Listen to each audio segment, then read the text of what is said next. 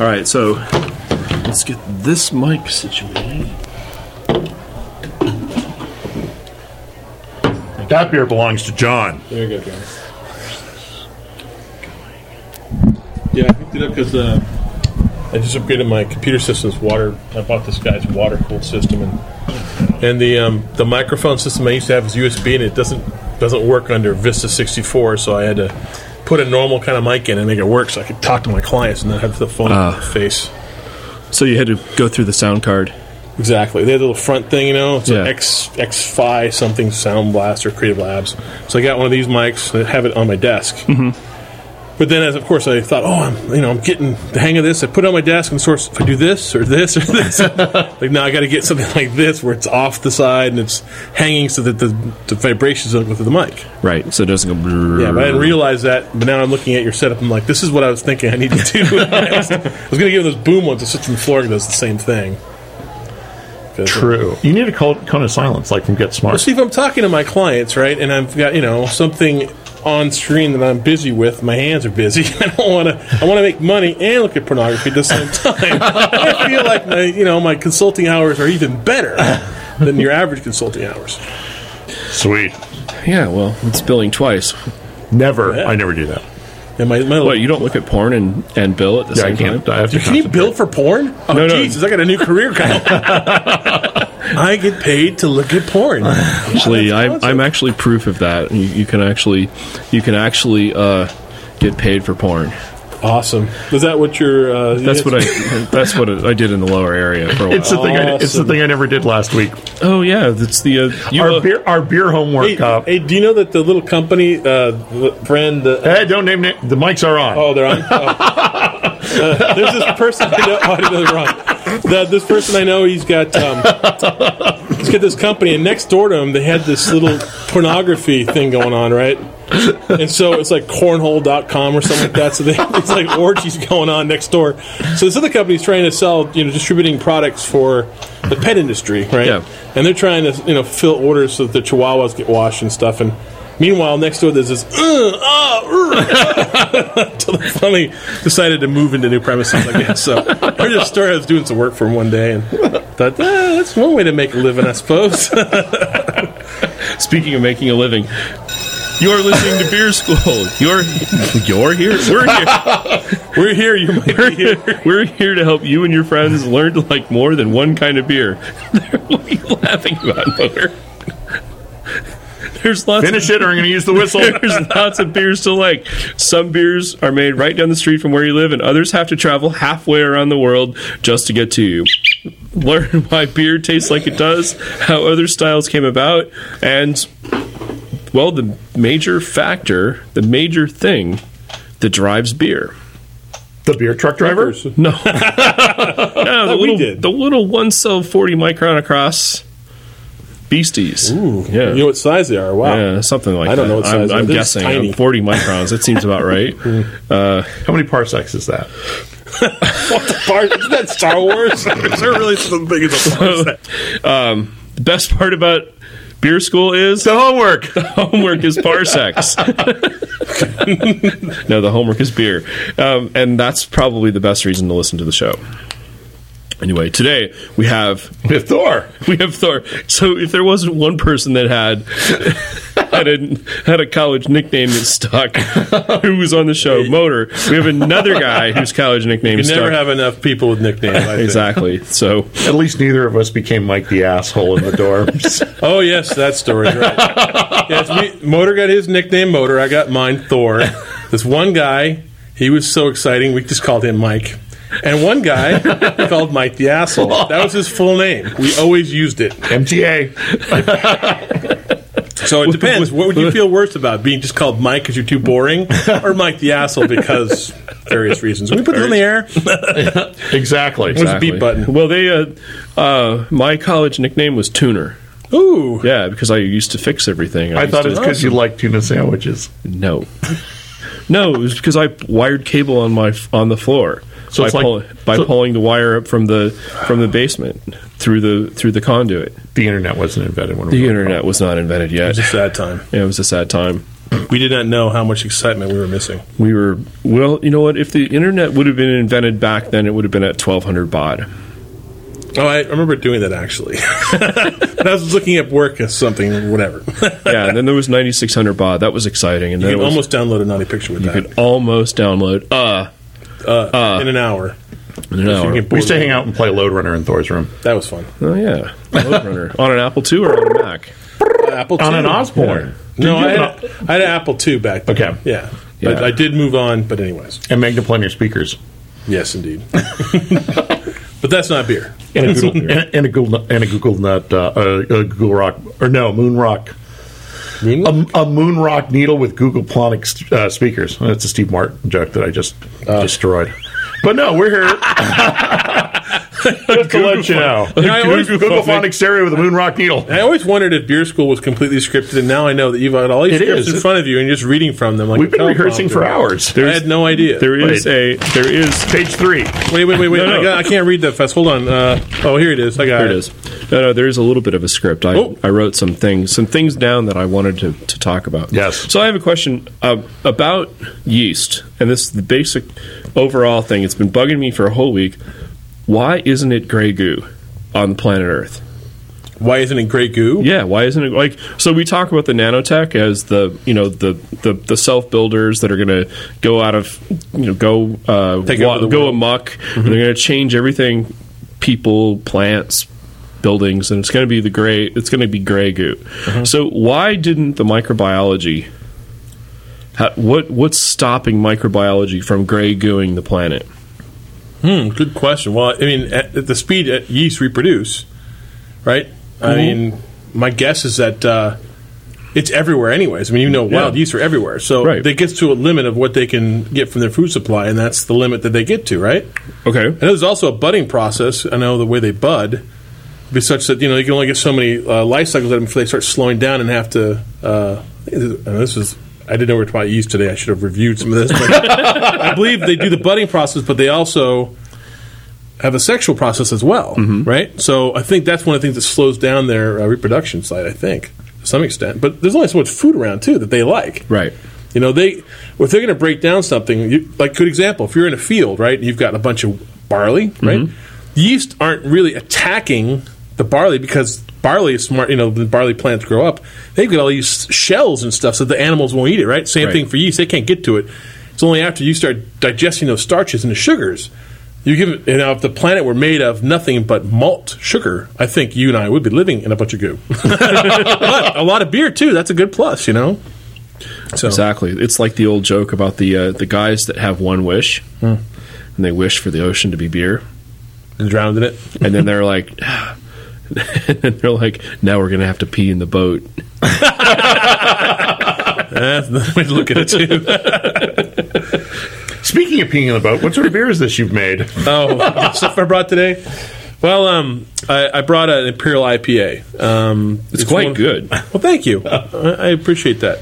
The um, I, I just bought these little um, Trader Joe's sparkling water containers, and the reason I use them, they're little pet bottles that are cheap and they have nothing else flavor wise in them, mm-hmm. so that you know you don't get any other. If you if you for example use an old root beer container, It's gonna taste like root beer it would taste like root beer, right? So I just use these old, uh, they're called pet bottles, little plastic pet bottles, and uh, normally they have a little white cap on them. But w- what I use is this, these things they sell at the brew shops, and it's called a Here, I'll hold it up for the camera. There you go. Oh, it's called a carbonator cap, and it fits on top of these little containers. And what it allows you to do is once you fill this with beer.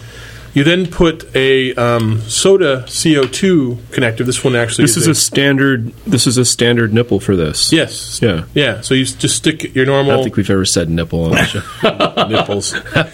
I've got two of them here. after seventy, after seventy three shows, Wait. we've now, never now said we that. have we have nipples. To nipples. so you can just you you plug your CO two and Right, and then you pressurize it. That way, the beer won't go flat when you go bring it somewhere. I always thought this kind of idea would be very simple for, you know, like uh, you know, most people trying to figure out a way to bring beer home from a brew shop Right. or uh, you know a brew, brewery of some sort. Nobody's ever done this. This is only homebrewers to do this. You know that I've. This is actually a really really good idea. Yeah, those are um, right now they sell for like four dollars or something, but I bet in quantity they'd be like almost nothing, right? Well, let's say that let's say that you, as the brewery, bought a hundred of them, you'd get them for two fifty. My guess would be yeah, yeah, and then you just have to have the CO two system set up, right. But and you can could be even put your own labels on these, right? Yeah. And these these things are made for pressure, right? so they work very easily. And uh, you you have the regulator on the on the uh, the CO two, so you just plug it in, Yep. and you're done. You pop it off, and Right. So when you fill these things, right? I'm not even using a. I'm just using a tap handle like a, you see in a bar. You know, Mm-hmm. if I got a kegerator at home, you just pour it, you angle it when you pour it, and then of course the foam comes up. And then as it comes up, I just throw the cap on, twist it on really tight. Then I twist the Right. CO2, and it pressures it all back down to the cake. And if you want to, if you're a home brewer, you could actually make flat beer, use that uh, same connector, and shake it, and put CO2 in whatever beer you had. Right. So you can recarbonate beer, in other words. So, anyways, this is what I brought the beer in today, and this is a really cool thing.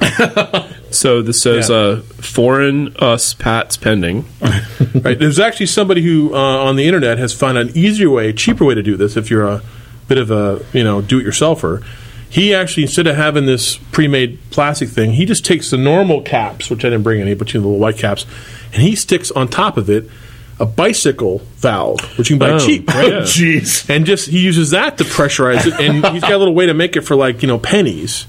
If you were going to make your own, but I think if you're a brewery, you'd want to buy these guys because you can probably buy you, them mass. yeah. Well, there's the there's the uh, you know this is probably food grade PVC and Right, it's all that You know, sort of foodie stuff pl- you got to do for your restaurant. yeah. And I don't think you want to have a bicycle pump. True, but I just wanted to say if, if you're a home brewer out there and you're you know, with this tight economy and you wanted to get something like this, but you don't want to spend Well- five bucks a pop, you can make these little guys. Valve stems are are uh, like a dollar and fifty cents. True, you're only saving three bucks, but three bucks could be beer at happy hour.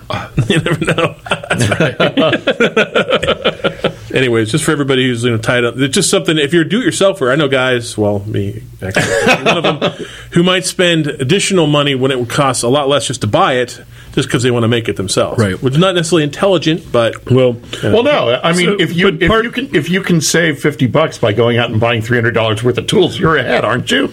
no, see that's my that's what I usually do. Yeah, hey, I want to build a bar rather than buy one, and instead of spending three thousand dollars, I spend thirty instead. but that's just my stupidity. So, um, so well, no. The advantage of this is that it, it's a standard. It's a It, this is a standard Yeah. connector, right? If you have, if you're uh, brewing in corny kegs anyway, Right, you've already- right, you've already got this. Mhm. You've, you've you've already set up your uh, your pipes for this. Yeah, and also there's something else that I wouldn't necessarily suggest, but I've heard rumor may have occurred at some point. Um, sometimes if you're going to some event where they don't allow beer, you know, like college games or something. Sometimes if these look like they're actually another label that would be like you know something non-alcoholic, A nationally, a nationally, they might not a nationally actually- well-known soda. perhaps, and they and they they may not have as much issue. Like when you look at the label and it says, "Well, gosh, it says it's blah." Because when you, when you put these carbonated caps on, you Yeah. pressurize it. You can then pull this off with the other container tap on. Not that I would recommend this. No, It may have I've never occurred. I may have I've heard never- of this at, at, at certain football games, perhaps. I've never had beer in the stands out of a two-liter plastic bottle at a Cal football game Yeah, this, ever. of course, two liter bottles work as well. These are one, but you could put it in a two liter bottle. Oh as well. yeah, there's anything. A, there's right. a pretty much anything that's the PET, pet. Yeah, PET. If it, if it had carbonated stuff in it before, it's probably appropriate. And this is a way of recycling in a way, right? Because Yeah, well, you could use this bottle a bunch of times before you uh, Before it starts to before fail. it starts to fail, and you know it's probably what five, six, ten, something like that. what the The number of times you could use the bottle before it was, it was uh, pressured I've- out. I never had one fail, so I don't know. oh, okay. Yeah, You- probably more. These things, uh, from what I've been reading, uh, they can withstand like 200 psi, something insane yeah, like that. something insane. So, unlike unlike a glass carboy, oh God! oh, I have, I have issue, I have seen that happen. um, I I uh, pressure tested glass carboys for a project. And, and what is the psi? when Uh. Forty five is when they explode. Wow, you were you were better than it than I was. Mine seemed like it was seven or eight. Well, no, no. This is when it's brand new. That's never been pressurized. oh, that and could- there's the curve. It goes down from there. So you get 45 out of the first one. If you put 46 in, it explodes. Um, Sounds like and a then good and then as you project. as you go down as you depressure it, pressure it, you know, put liquid in it. Eventually, um, you know, somewhere around five psi. It's It's like it's like your father told starts me to about the- crack. The, con- the problem with the Concorde.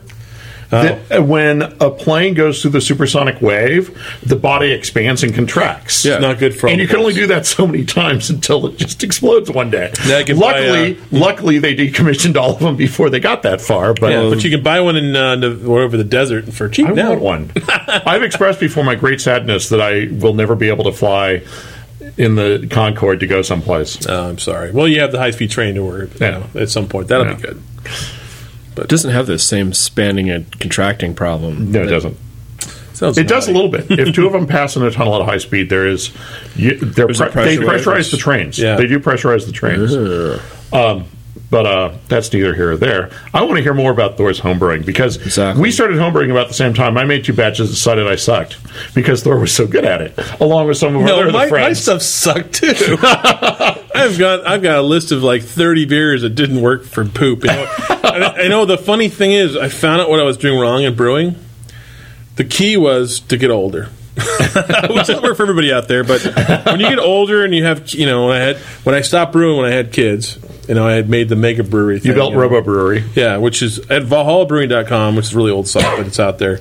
And anyways, so I, I stopped this. You know, the only time I've got is actually the time I take care of my kids, and then occasionally time to drink other people's beer, which is quite fulfilling, actually. So it was only until they got old enough that I started brewing beer again, and all of a sudden the beers worked out. And I'm like, what am I doing different? I was doing some doing the same techniques and stuff, and I figured it out. I'm not in a hurry. Right. if you're not in a hurry and you take time for sanitation and everything else, you're gonna be fine. But if you're like in a rush and you're not and you're cutting corners, you're gonna have problems. Everything is sanitation.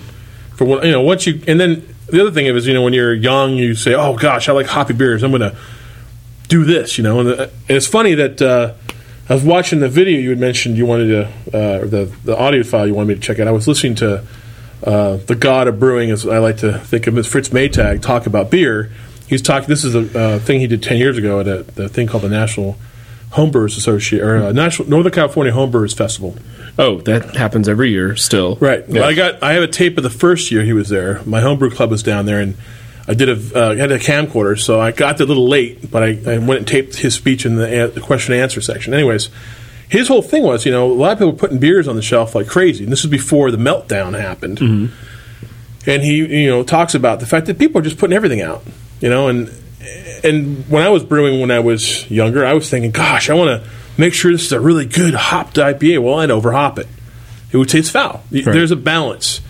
And I think the other thing is my wife's a chef, so I've kind of learned over time that, you know, more isn't better. It's a balance like everything else. So you, you know, and you get older, you're like, ah, I want to make this batch work because I don't have a lot of time. So I'm going to make sure I stay to the recipe. I'm going to keep everything sanitized and I'm not going to rush it. I'm going to wait till it's ready. In fact, unfortunately, I've got a batch of meat I got to put in a keg, but you know, it sits there, but it's fine. It's, it's been secondary. It's just sitting out there. It'll last for a long time. Usually, meats wait a long time before you you bottle them. But you know, when you don't have a lot of time, you tend to really be careful about managing your time and being careful about stuff. But when you're 20, you tend to just want to drink the beer fast. I think that um, one of the big surprises is that you're like, oh, we'll brew a batch of beer. How long can that take? Well, it takes about six hours. Yeah, and a lot of people don't budget the time. they don't budget the time before or after to, to deal with that. Yeah, it's an all day thing. It's an all day thing. Yeah, and it's hard. Let's face it. If, if you're going to brew a batch of beer, um, I brew small batches because I, I want to experiment. So I do five gallon batches. Yeah. It takes me pretty much all day. You know, if I get up early in the morning, I might be done by one or something. If I get up really early, five in the morning or whatever. Uh, but if you look at the cost of that, it runs me about fifty bucks, something like that. You could probably do it cheaper if you buy lots of quantity and this and that. But if you're just going to buy the quantities you have, and that's if you own the equipment already. Right. I've got untold thousands in equipment probably the, over the years. You know, And how many steel stuff. semesters of stainless steel welding? Uh, like two and a half years of stainless steel welding. So there's, I don't factor that in because that's more my Because you know if the part's three hundred bucks, but you can spend two and a half years learning steel and buy a steel. TIG welder and everything else. Yeah, that's the stupidity. in a backpack though. That was that's really cool. Yeah, and some that's why I said when I had kids, I decided, you know, cost effective wise, I can buy better beer, and this is for everybody else out there too. I can buy really quality beer out there from a guy who brews for a living. And so that's what I, I tend to do. You know, that's what I do. It's just I'll go out and find a good beer. And let's face it, we, we're past that early part. When we started drinking beer in the late '80s, early '90s, there was a lot of bad stuff out there. Today, it's hard to find, you know, the guys that survive the big purge Mm-hmm. Who don't make okay beer or really, really good beer, you know, quality wise. In fact, the home brewers that I've dealt with, I just re, uh, got reacquainted with some of my home brewers at uh, the Draft Board over in San Leandro. They're making really good beers. Mm-hmm. So the quality's gone way up. So that purge got rid of all the weird stuff out there. Not all of it. There's still stuff out there. Well, the the one thing we've seen disappear is the uh, get rich quick brewery. Right, the people that are you know the They're equivalent like- of invest uh, people buying property and Right. flipping them. This, those brewer guys Yeah. are Yeah. gone. It's like, yeah, we'll make a brewery. We'll like spend crazy money and we'll hire some guy and pay him twenty bucks an hour or ten bucks an hour or 5 bucks an hour because he's a brewer and he, Right. he's passionate about it. And then you know that guy makes bad beer because he was a home brewer that didn't know how to scale up. And Right. There's an you know there it, there wasn't there wasn't the schools at the time. There wasn't the the the ability to uh, uh, you know to to find a uh, well, let's face it. Up until 1976, there was home brewing was an underground right problem. Yeah, the draft board actually was instrumental in trying to change the laws because it was illegal at one point. You yeah. know, and they got that stuff changed. But yeah, it was very underground. It was just, but most of the guys in the, in the club that I know are. And there's well, I hope they don't know the 60s or 70s or older. I'm one of the youngins, and I'm in my you know 42nd year. But Right. you know, but yeah, I know what you mean. There's all underground, just like today.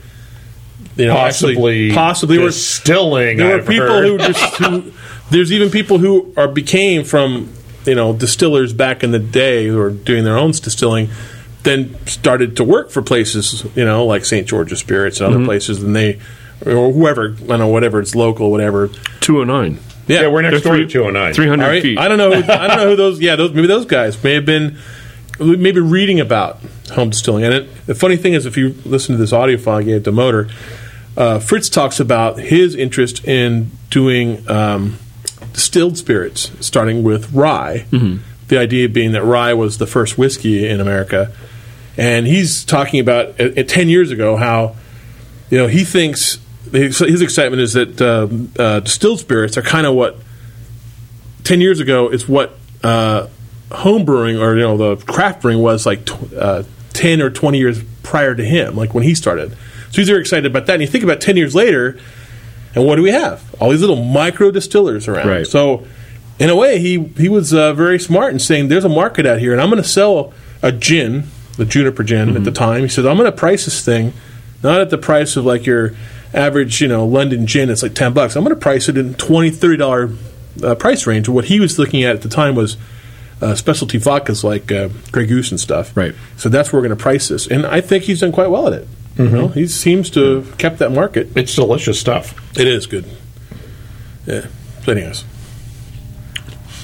So I heard you can just dump two two buck chuck into a still and come up with grappa. Is that true?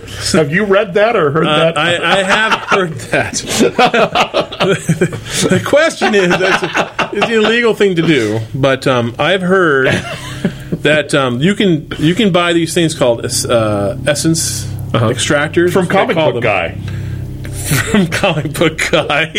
yes. I've yet to go out to visit comic book the, guy. At the end of this, does somebody come over and take me away James or what? Have I heard this? Yes. There's, there's a there's a place in the city, um, and they sell a thing called an essential extractor. And what it is is you take um, things like uh, perfume or you know whatever botanicals, you know, it could also do uh, alcohol spirits as well, and it's it's a stainless steel container with a, a column, and it's either a reflux still or a pot still. Hey, you run to run run it, and um, you know you have to buy your temperature control for it. But people um, could use it to take. One, one thing I've heard is they take a two buck chuck from uh, Trader Joe's. They pick something that they think is drinkable, but they wouldn't buy and drink with company, and throw it. you the been to my house and had one. That's why they have decanters. Oh, there you go. No, but they take it. and They put they take a case, you know, cheap case, and throw it in the Mm-hmm. machine, right? Run it through as a pot still, and you can make uh, some of the best grappa you've ever had. wow. Um, you know, if you if you're into grappa, now most people say grappa, oh, it's really harsh and stuff. You know, if you're using normally grappa is using uh, grape skins, right? Right. Which is like the end product. Because let's say you're a small um, winemaker in Italy or something, so you make all this wine for everybody else to pay your bills. What you have left over are the skins. Well, you can't make much good wine out of the skins, so they crush it, they distill it, and they make that something that they drink. Well, you can imagine if you take a cheap wine It's Right. probably better than the skins to begin with, right? As long as it's Barely. drinkable. Yeah. And distill it, you can get a really good grappa. You Hmm. may not, depends on which varietal you go on stuff, but you could get a really good grappa out of it. Not a lot. But the thing is, is that if you're using two buck chuck as the as the basis of that, there's some quality control. It's blended. You know. Sure, it's you know. they blend it to try to get the best they can out of the grapes Yeah. and stuff. So you can get something, but uh, overall, when you look at the cost involved with doing all that, you'd be better off just go ahead and buying grappa. but if you want to say, you know, this- this. if this person said, "Oh, I made this grappa," really, you know, if you like that wow factor, you can waste money and do it that way. But then again, you could just as well do the other stuff. But let's face it, spirits are so cheap. You know, if it's if you know what you're doing. yeah. But uh, you can also, if you're not knowing what you're doing, you could. Um, there's portions at the beginning and the end of the distillation run that you have to toss out because the beginning of the runs have uh, a methanol, which you don't want to have. No. And at the end of the run, they have these higher alcohols that you don't want to have. No. So that's why there's a reason that distilling in this country is illegal. 'Cause the heads Because if you don't know what you're doing, the heads and tails need to get tossed. Yeah. And if you really knew what you were doing, you'd probably just buy the liquor. But if you were actually at one of these distilleries around here, what they're doing is they're saying, well, gosh, the, the ingredients are relatively cheap. We can do anything we want. We're going to start getting that middle portion, you know, start saving that. And the other portions we're going to sell product. And then we're going to take that middle portion, I think it's called the angel portion or something like that, and save those for really good stuff they're going to age. You know, if we're talking about whiskey production, for example. Um, normally, the distiller, he is his production will say, okay, we're going to take these portions and put them in separate containers and say this is the middle, and then they know flavor wise that this is the best stuff. They put that away. The the te- the the uh, I think the heads and tail the tails they throw or the heads they throw out the tails they may remix in another batch because you know it still comes out in the tails end. So, Right. But that's So they can use that for flavor. They can use that for yeah, they can remix it in because it's still got other alcohol in it and stuff. But the main thing is, is that these little small distilleries and stuff have figured out that it's it does take a, a large skill level to learn how to do it. But once you get the hang of it, you can do a lot of neat things. And then well, St. George's Spirits, they were selling uh, eau de vie and grappa to mostly Europe and stuff, and doing a pretty good job of it. I think now they're doing. Uh, they the ones do Hangar One, or is that a different company? they do hangar one. They also do the they have an absinthe. Yeah, absinthe is. You know, I've started seeing that over at uh, well, Liquor Barn over a year ago. What that liquor Oh, barn? it was, What yeah, call was it? it was a year exactly a year ago. Yeah. Yeah. that it came out. They're, Yeah. they're like, hey, we're gonna Yeah. the the ATF decided that We're gonna that make it. Yeah, it doesn't make gonna- you crazy. Doesn't make you crazy because the crazy part we can regulate and say no, and Yeah. and in fact, it was not even that that made people crazy. It was something else. But right.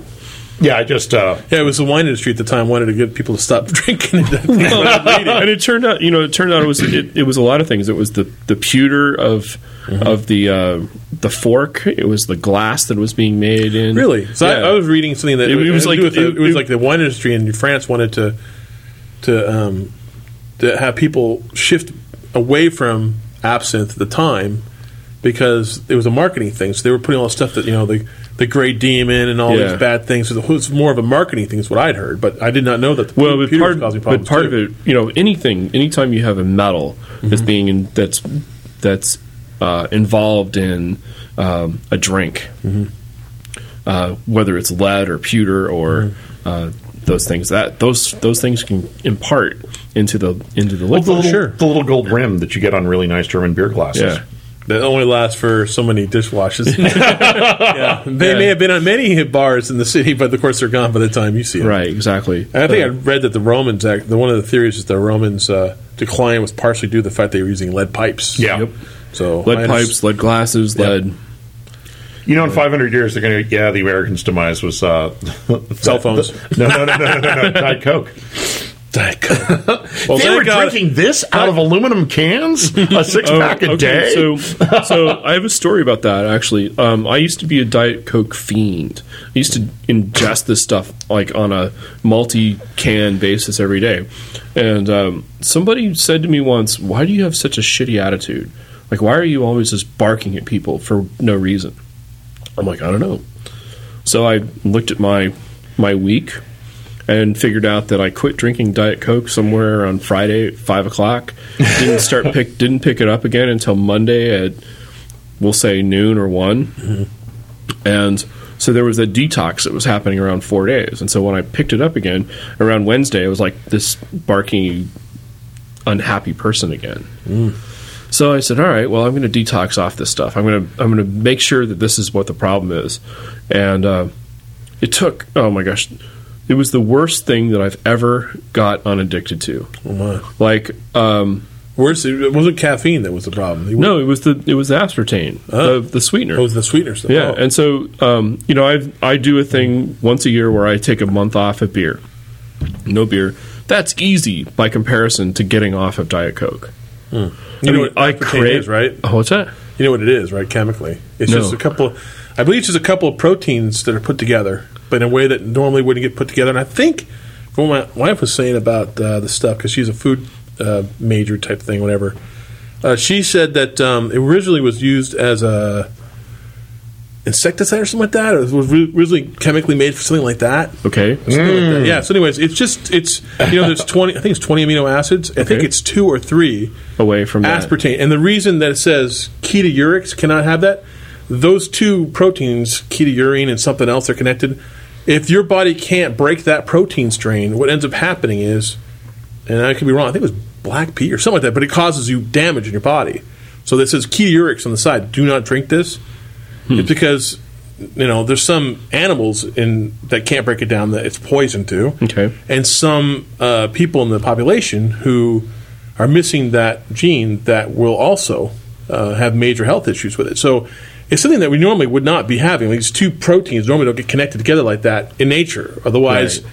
whatever insect would normally eat it would be dying every time Right. it ate it. So this is something that somebody made in the lab.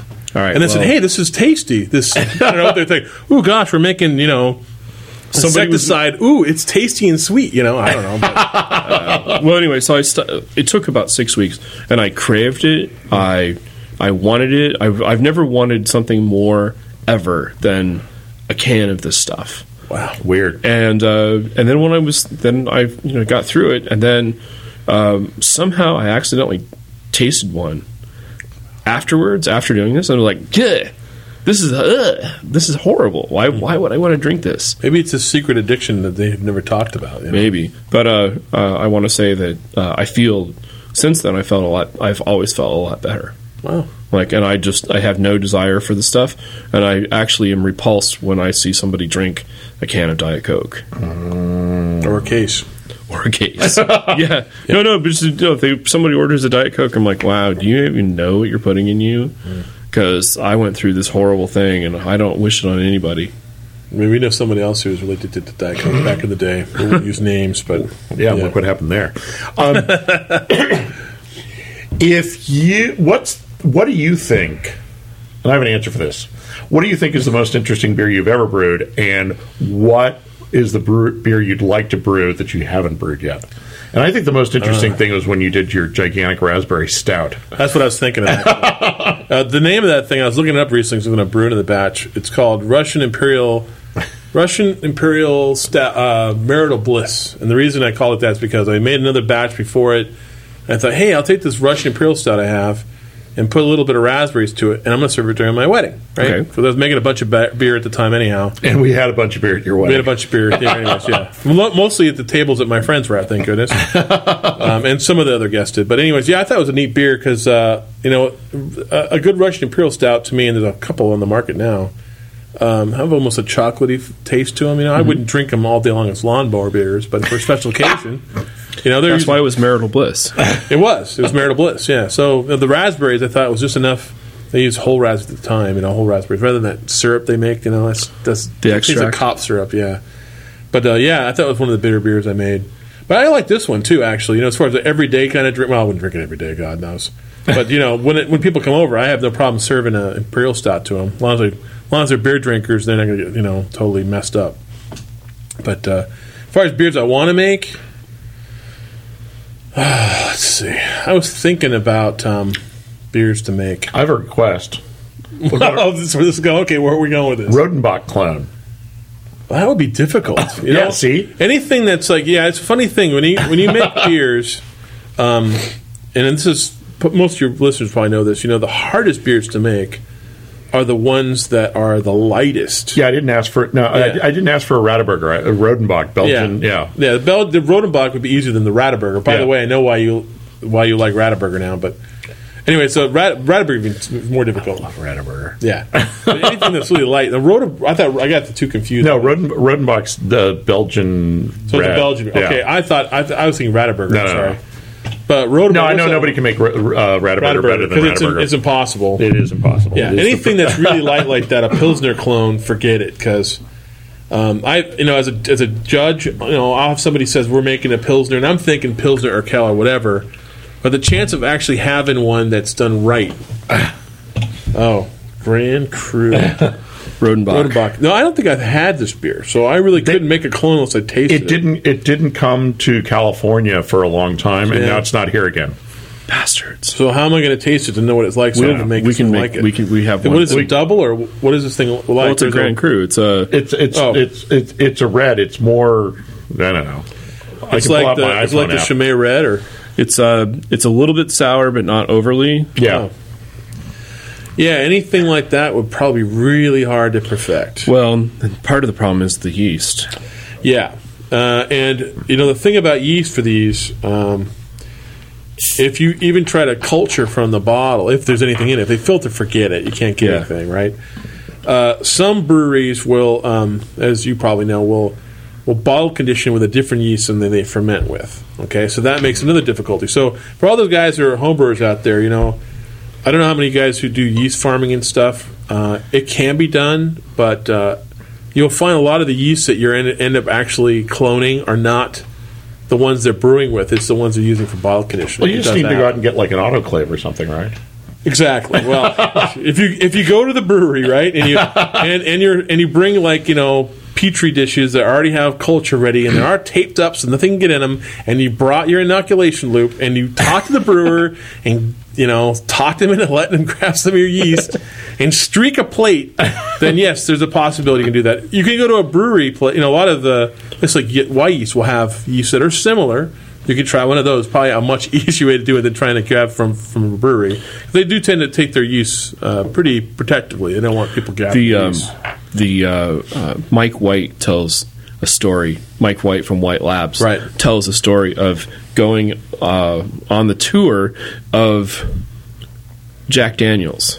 Huh? And one of the things at one point, there's this big open vat of Jack Daniels, and it's all bubbling. It's all open in the, you know, it's not closed off. It's it's pretty much you could throw rocks into this stuff. And he takes a film can because the, the the tour guide says, "Yeah, reach in there and put your finger in there and taste it." Oh, he's, he's probably a little can in there. So So he- little Altoids can. He takes a film can, you know, the the 35 millimeter film can that Yeah. we used to store, you know, other things in like screws and We Yeah. and that dips it in there, puts it on the top, and uh, you know, trying trying to do this all on the sly. Of course, the yeast doesn't survive the trip home, Right. So he calls them up and says, "Hey, um, I'm Mike White from White Labs. Can I have a sample of that?" And they're like, "Yeah, sure." Oh, really? Well, yeah, like so they're you know they've got the they've got that Right. strain uh, saved for forever. That's good. Yeah. But you know, places if it's a Belgian beer though, and if it's if it's using wild yeast, which some Right. of them do, uh, you can capture any one yeast strain you want. But it's that it's when you go to the actual brewery. Now, I'm sure if you've seen the beer series, it's like this brewery that's sitting in this like cobweb filled place, Right. And you're getting this wild yeast that. You know the concoction is probably a mixture of stuff, Oh, it- it- and it's impossible then to actually produce. In fact, they won't even move the brewery No, because the they know it'll change the flavor. As you know, some breweries will upscale scale their stuff up, and because they're changing the, the just the geometry of their equipment, all of a sudden things change. No, I got I got uh, probably two or three years ago when I when I did a trip with uh, with some beer folks, and we did a day trip to to Brussels from uh, London. We got a really good tour of um, Cantillon, and it was the guy who was giving the tour was a brewer who was doing contract brewing there and wanted to do start up his own uh, brewery. And there's been all this research at Cantillon. They go basically, you know, they say, "Oh, this is the this is what lives in the air of Brussels." No, it doesn't.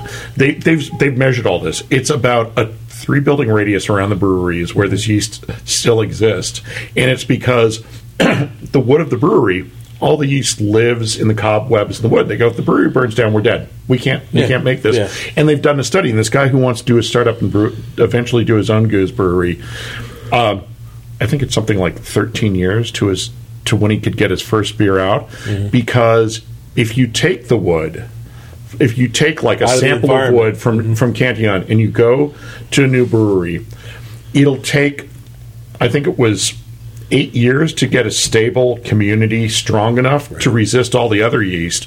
And then on top of that, you're aging stuff for up to five years.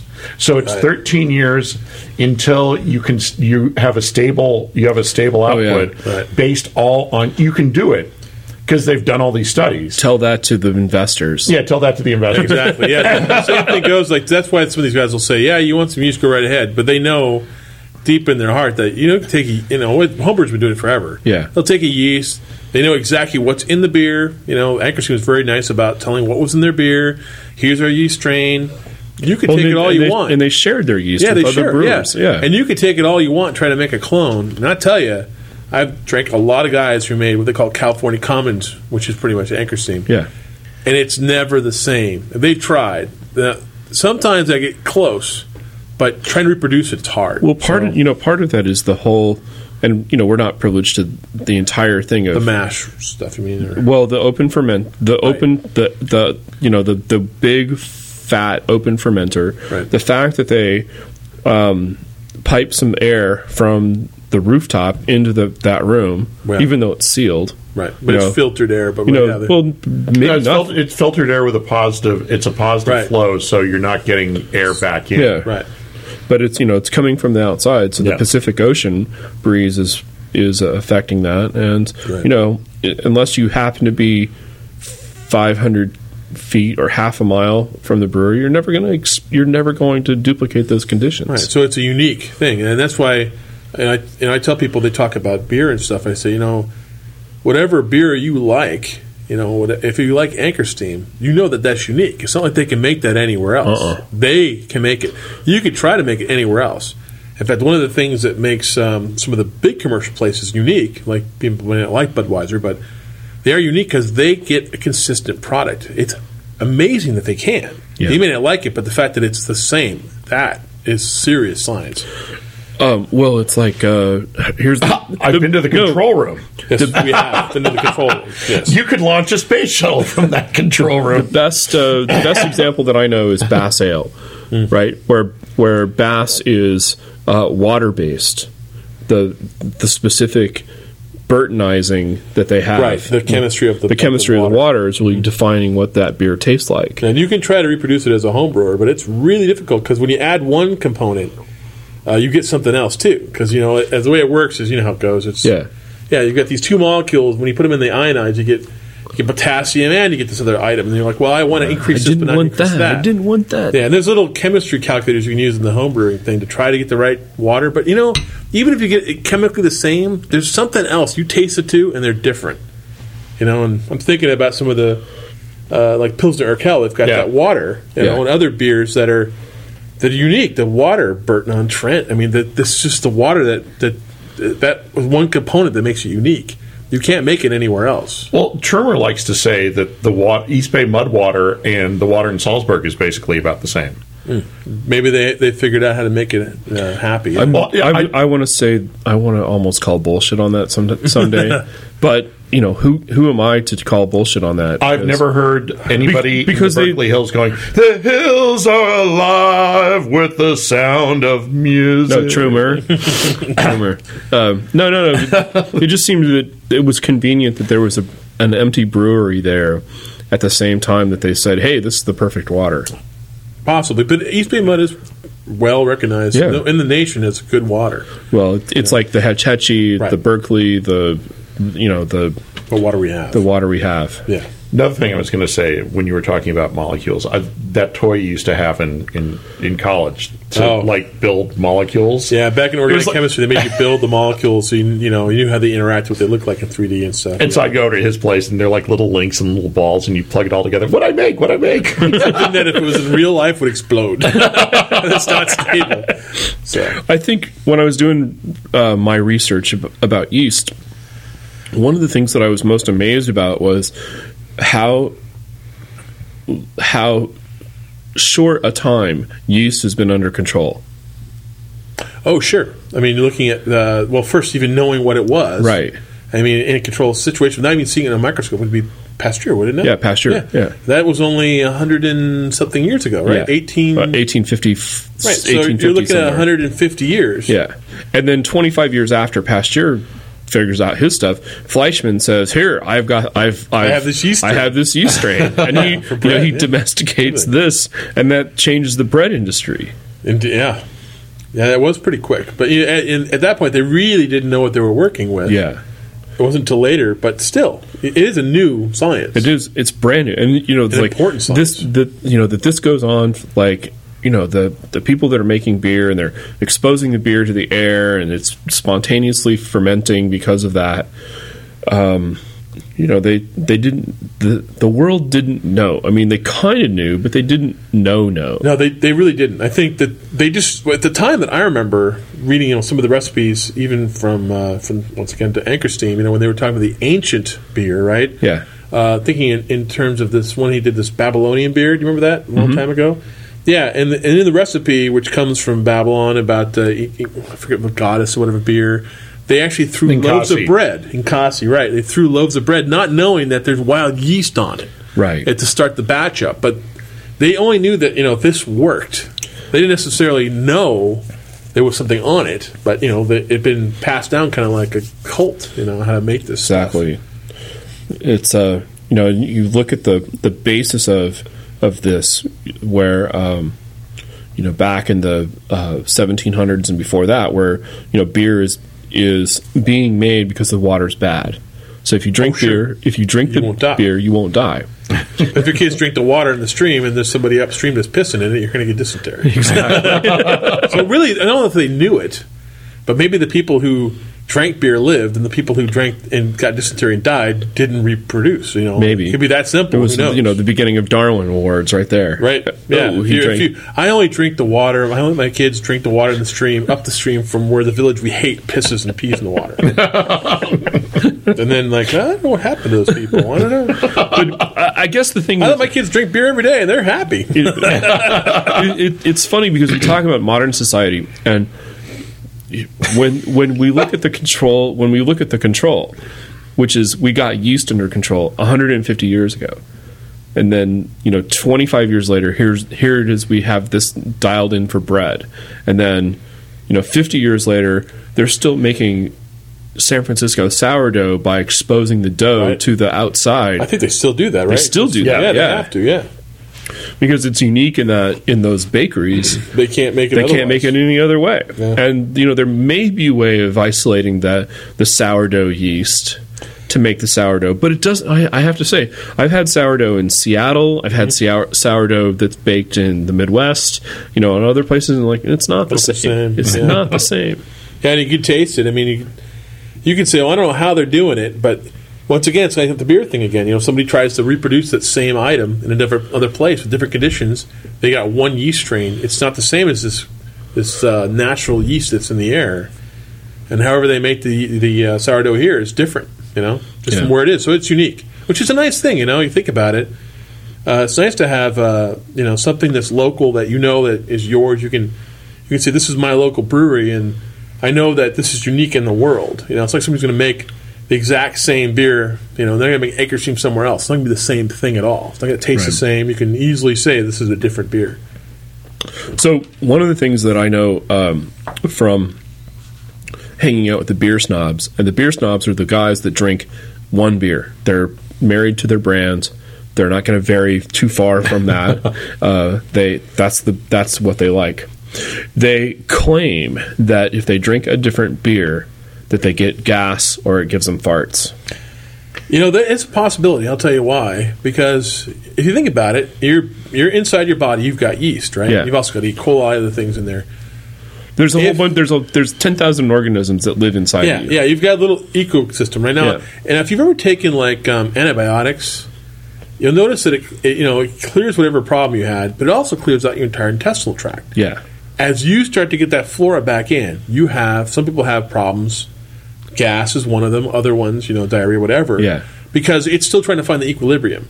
Now, as a beer drinker, I've gone to events where I have had, you know, like the I call it thing festival Oregon. butt. Yeah, festival. festival. yeah, festival. If you go to a place and you're going to drink 30 different small samples of different yeast strains, you what you have in your intestinal tract is a war.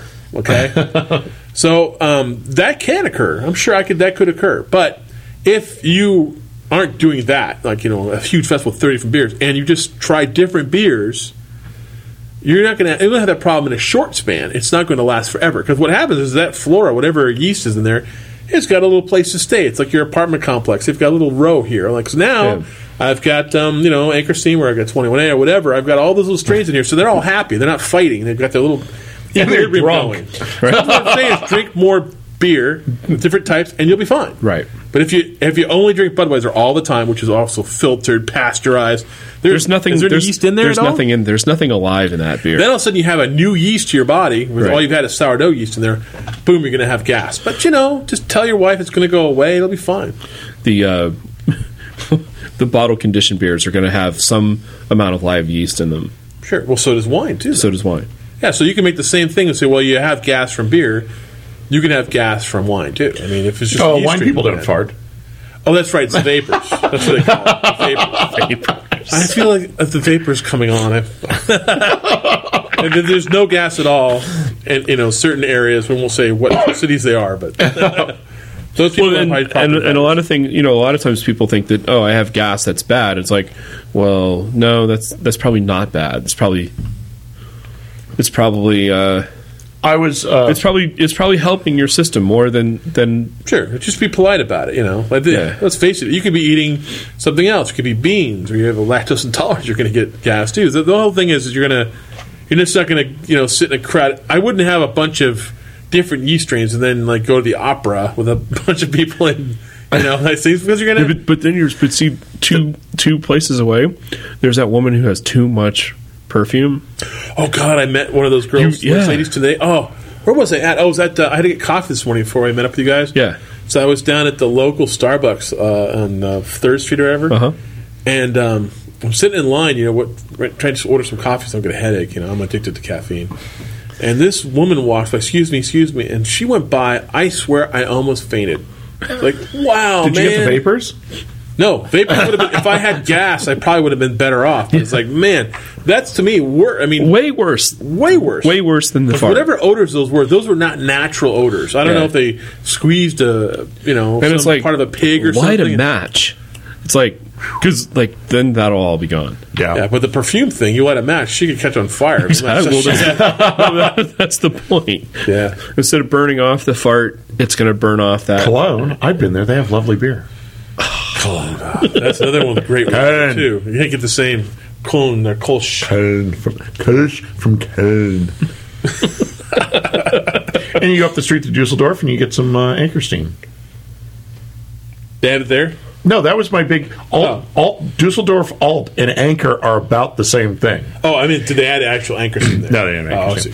see. they might have. Dusseldorf That's is very that's why I find metropolitan. Dusseldorf, the, the Kolsch and stuff, to me, I, there's that that element the water has. I I think that makes that beer so unique and it's, it's so quenching. You know, Yeah. it's whatever salts, or whatever in the water supply that just make it unique. and they're they're places, The leftover lead pipe. What was yummy? Cologne was, Cologne was a Cologne was a Roman city. There you go. Um, The lead point. Leftover lead pipe. No, there are a lot of places. Oh, they're not. A I lot I thought it was the alcohol was killing my brain cells. Now I know it was just lead poisoning. There are a lot of places where uh, different brew pubs where they'll say they have a Kolsch for like their blonde beer, Mm-hmm. and a lot of the places it's like, no, this isn't really a Kolsch. Magnolia does a nice Kolsch. Well, technically, Yeah. nobody can do a Kolsch if you're not within the city limits of Cologne, right. But a Kolsch style beer, Magnolia does a nice one. Some other places. They call it a Kolsch, and they go, "Yeah, this is a nice light beer, but it's not a Kolsch." Yeah, we know sometimes you go to a restaurant or you know, if the place is, we'll say you walk into the place and they serve hamburgers, right? And all of a sudden you look on the menu item and it's got uh, cassoulet. You just know if you order that cassoulet at a hamburger joint, it's not going to be good. so some places you go into and you may just, um, without naming names, you might look at a brewery. You, you know, they make American style ales and stuff, and all of a sudden they put a Belgian on there. You're like, wait a minute. Whoa. Yeah. Can I have a sample of that? Is this just a beer that kind of came out skunk? You decided to call it a Belgian because it's really hard to do one well, and it takes some skill. You know, Well, so let's talk about that. Um, why wouldn't a brewery, small brewery, doing with ten barrel systems. Why wouldn't a brewery experiment with different yeasts? I think it's well, they're a business, right? If, if they're Yeah. at max capacity, right, they can't take a chance they're going to make a batch of beer that nobody wants to drink, or isn't drinkable at all, right? Right. So I mean, I, I, most of the places I know, um, well, one of one example we early we talked about earlier at the bar was uh, uh, um, Triple Rock. You know, they had their anniversary the other day. They're a seven barrel system. I mean, those guys barely keep up with capacity just by brewing all the time, so they can't take too many chances. I mean, they Jaime do drinks the best they seven days a week. And he's got to be up for one barrel by himself. so, you know, I can think of the guys that I know at the bar, and they've got to be like half the capacity right there. So, you know, they don't have time to be messing around. That's my guess. I mean, I'm just this is a theory. So, but yeah, experimenting. If you've got, well, optimally, if you had a if you had an unlimited budget, right, you would have maybe, uh, you know, your main production brewery system, maybe 14 barrel, whatever. Yeah. You might have a small one. You know, like the St. George has is like their main distillery. There's this little micro one that looks like it was made in Switzerland. These little teeny screws and stuff. It's a little micro distillery It's beautiful. that they use to test recipes out. Right? They don't waste a bunch of product doing it, but they keep using it over and over again. Right. The rest, right recipe. Well, if you had a little micro brew that you could scale up, you know, and you know you've got it all down, the yeast have been figured out. And let's face it, if you're doing a small batch, if you're a brewery, uh, you don't have to do a lot of pitching. You know, it's, it's a lot smaller amount, right? So you could do that. But let's face it, they don't. They've only got so many time, you know, so many hours in the day. The brewers, most I've seen them, work their butt off. Right. Well, and they then um, face it. They know they they have expectations. They're like, Right. I know that how that yeast is going to go. Like if I put this yeast in this beer, Am I gonna have a job? then then six hours later, if it's not bubbling, I've got a problem. Yeah, can you imagine? I'm sure every brewer who's like you know a commercial brewer has probably had either somebody they know or have done it themselves. I don't. I haven't taken a poll, but of a batch that's gone bad. I'm sure the owner's like, you're going to dump 14 barrels of beer down No, the drain. gonna we're gonna name this Dude, you know- something else. yeah, Old boot. Yeah, they're gonna say, dude. Well, if it's bad, Yeah. And I, I wouldn't. I mean, I've been to a couple breweries. I swear, that the stuff that came out, oh, it's got a banana smell to it. Blah blah. We're gonna call it Belgian. I'm like, this isn't a Belgian. This is a bad beer. This is an amber beer that you had. You had an infection. Okay, calling it Belgian just because it has some bacteria in it doesn't really make it a Belgian. Yeah. it happens less so now than it used to in the old but days. it, but but if that beer was infected, then you have a bigger problem within your brewery. Right, but the thing is, dumping 14 barrels of beer down the drain, you know, could really get the brewer in trouble. So I don't know if the brewer was told to do this, the owners, done, you know, done this, but you know, if you go to a place, like I was saying earlier, if you go to a place that they pretty much make this kind of beer, and all of a sudden they've got some beer that they're experimenting with, I'll take a chance with it, you know, and Well, check it out. the uh, we've had the guy sit right here, Yeah, and he says, "Well, you know, you sell your mistakes." Well, that's what I mean. Yeah, you know, and let's face it, if you're going to pay, what was it five, Five grand. Well, no, no, for the full batch, right? No, yeah. you're full. You're you, you- you're you know you talk about your cost being fifty bucks, right? The big brewers, ten barrels is five hundred or five grand. Yeah. So I mean, it's just a matter of economics. Yeah, So yeah, I think part of the reason is you know if you're a brewer, uh, a professional brewer, that you know you could take chances here and there if you're if you're up on your production and you've got the ability to do so. But it's hard to do. In fact, I'm always amazed at uh, some of the small places. Triple Rock was one of them. Um, I don't know about the new brewer. I don't know that well, but. But uh, Oh, back when Chris, um, Chris, uh, Christian was down there, I mean, he would put new stuff out there, that little teeny brewing system. But I never, I mean, I go down there and rarely didn't see him working. I mean, sixty hour days or sixty hour weeks For 60 hour days. yeah, sixty hour. That's, my- that's my that's my billing rate. So. but sixty hour weeks, you know. yeah. I mean, I'm sure with the But, norm, but part of it was is that, you know he's brewing. He gets there at five. right? right? I know that Jesse gets there at five, and Yeah. like lots of brewers work in the morning, and they're done by one or they're done by two. You know, they don't want to disturb the restaurant for the Right, but at the know, same time, for when they're of- done at one o'clock, I mean, all their brewery equipment is being used. I mean, it's like they can do another batch at that point. yeah, they could. being used. Well, if they have a fermenter that's free, Do that's the question, right? So you've only got so much square footage. I mean, you're going to have to put another thing in another bat, another brewery system, right? You're going to have to put it out. So you have to have that extra uh, cylinder conical out there to do it. And let's face it, I, I think most guys are at capacity. yeah, Oh, yeah. And that's the issue because their business. They want to sell every batch of beer they make. Taking a chance of throwing five grand out the window is not one of the things that's on their list of stuff to do. So Um, I do know that the last batch of um, Myers Scotch Ale was made with a, a, a experimental yeast. and Melissa was very unhappy about the way that it came out because she was like, "Oh, why didn't we use the yeast that I knew? Like, I really wanted that yeast to be like this." You know, the beer was still good. Don't don't take that the wrong way, everybody. But Yeah. she was just unhappy about the the end result. Right. Yeah, I mean, And you part experiment because you, know, want to try and- something new, but it's let's face it, by by definition, experiment means there's a chance. Exactly. Well, and, that, and that's part of the you know the whole thing with uh, with the yeast only being 150 years old. They've only really been teaching classes about it for n number of years. I don't know what that is, but we'll call it. N is a number between zero and one fifty, John. Yeah. No, no, no, no, no. I'm gonna even I'm gonna even say that it's smaller. Math motor. high five. You got to give him a high five. I get yeah, high five for that. um, no, it's been like 50 years because they, you know, the guys, it it really hasn't been uh, it really hasn't been that science. Yeah, well, even the, um, the when I took the degree of genetics at Cal a long time ago, a lot of what I was seeing, you know, besides the theory, but the actual physical work was a lot like making Jello.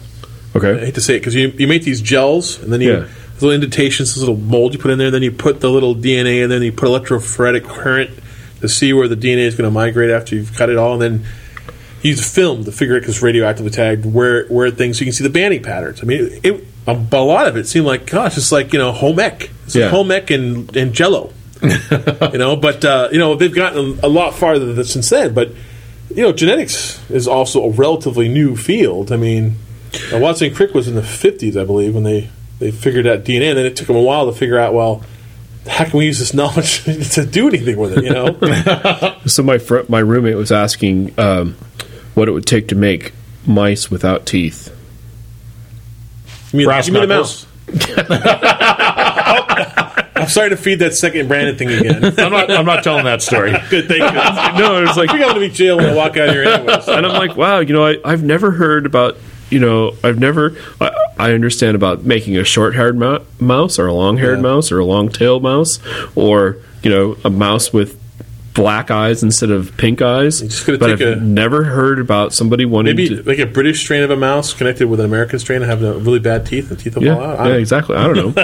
Anyways, Well, no, you would be you would be messing with the the calcium structure of. So you'd probably end up with a mouse with no bones either. Exactly. What- and that would be Well, bad. but I'm sure that, that the, would be bad. I'm sure that the snake would be all into the mouse with no Yeah. bones.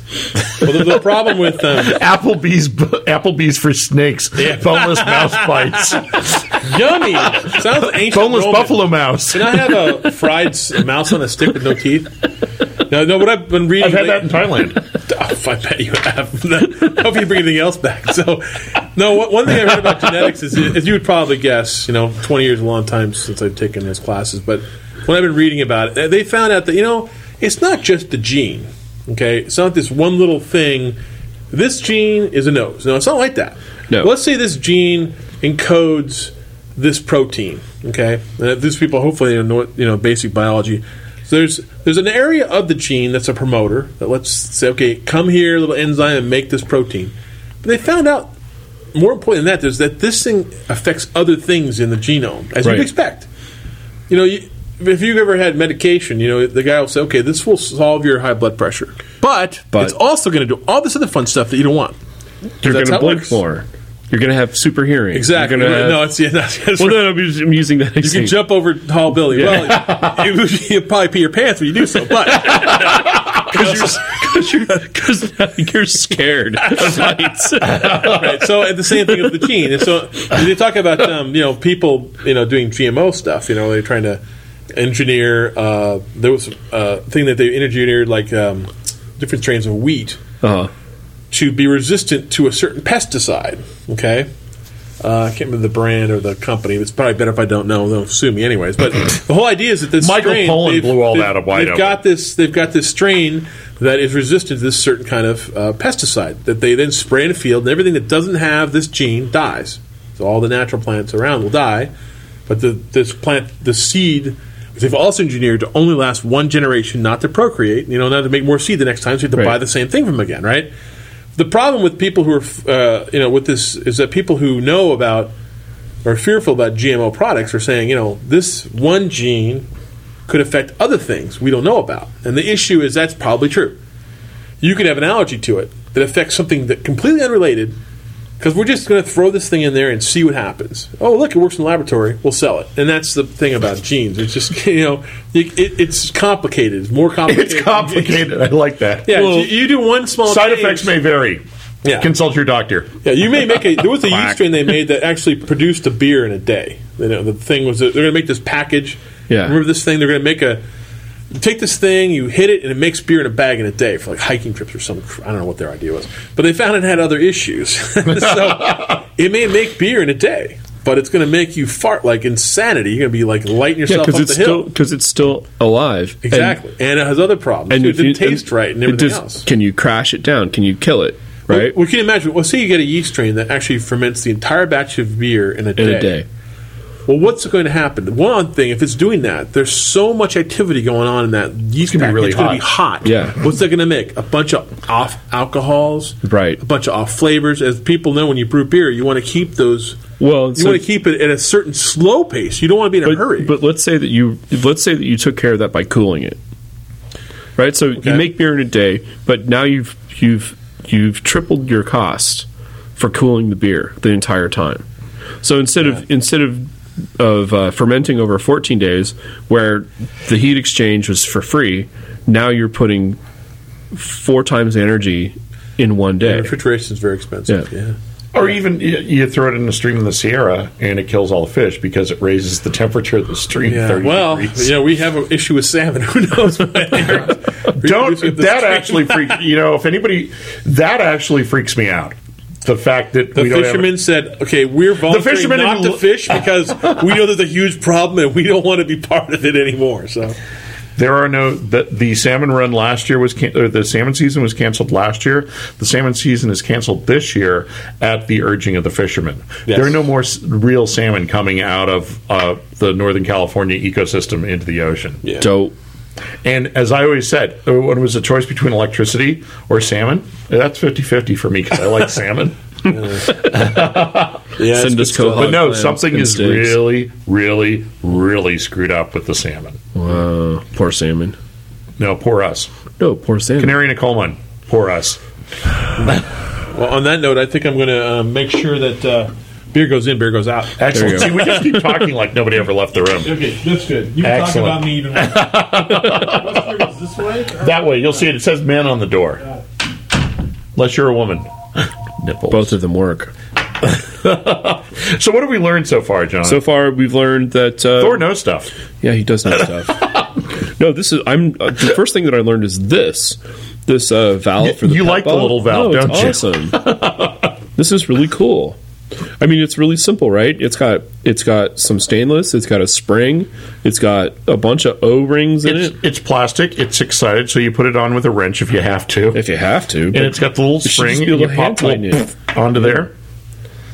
Yeah, exactly. Although Trader Joe's sparkling mineral water, I think you're going to have to uh, be a bit more convincing to uh, get that Just through. smuggle it into. Because it's not sparkling, and it really doesn't look like. Well, there's. Uh, Black There's a Rock of- Porter and Diet Coke bottles is all I'm saying. There you go. It's exactly. Ex- it looks exactly alike. But no, I, I also like pouring out of these plastic containers. Yeah. And for heat transfer, they cool down quickly because you don't have a big R value for the plastic. That's so true. if you put them in ice, you've got a very quick Oh, right. heat transfer You've got plastic. five minutes Yeah, versus 22 minutes for glass. exactly. I was going to do that too. I didn't do any of my homework. Oh, from last week? Yeah. Uh, cold plus sun, warm plus sun, dark plus cold, sun plus cold. I'm thinking that the that the sun that the cold has nothing to do with it.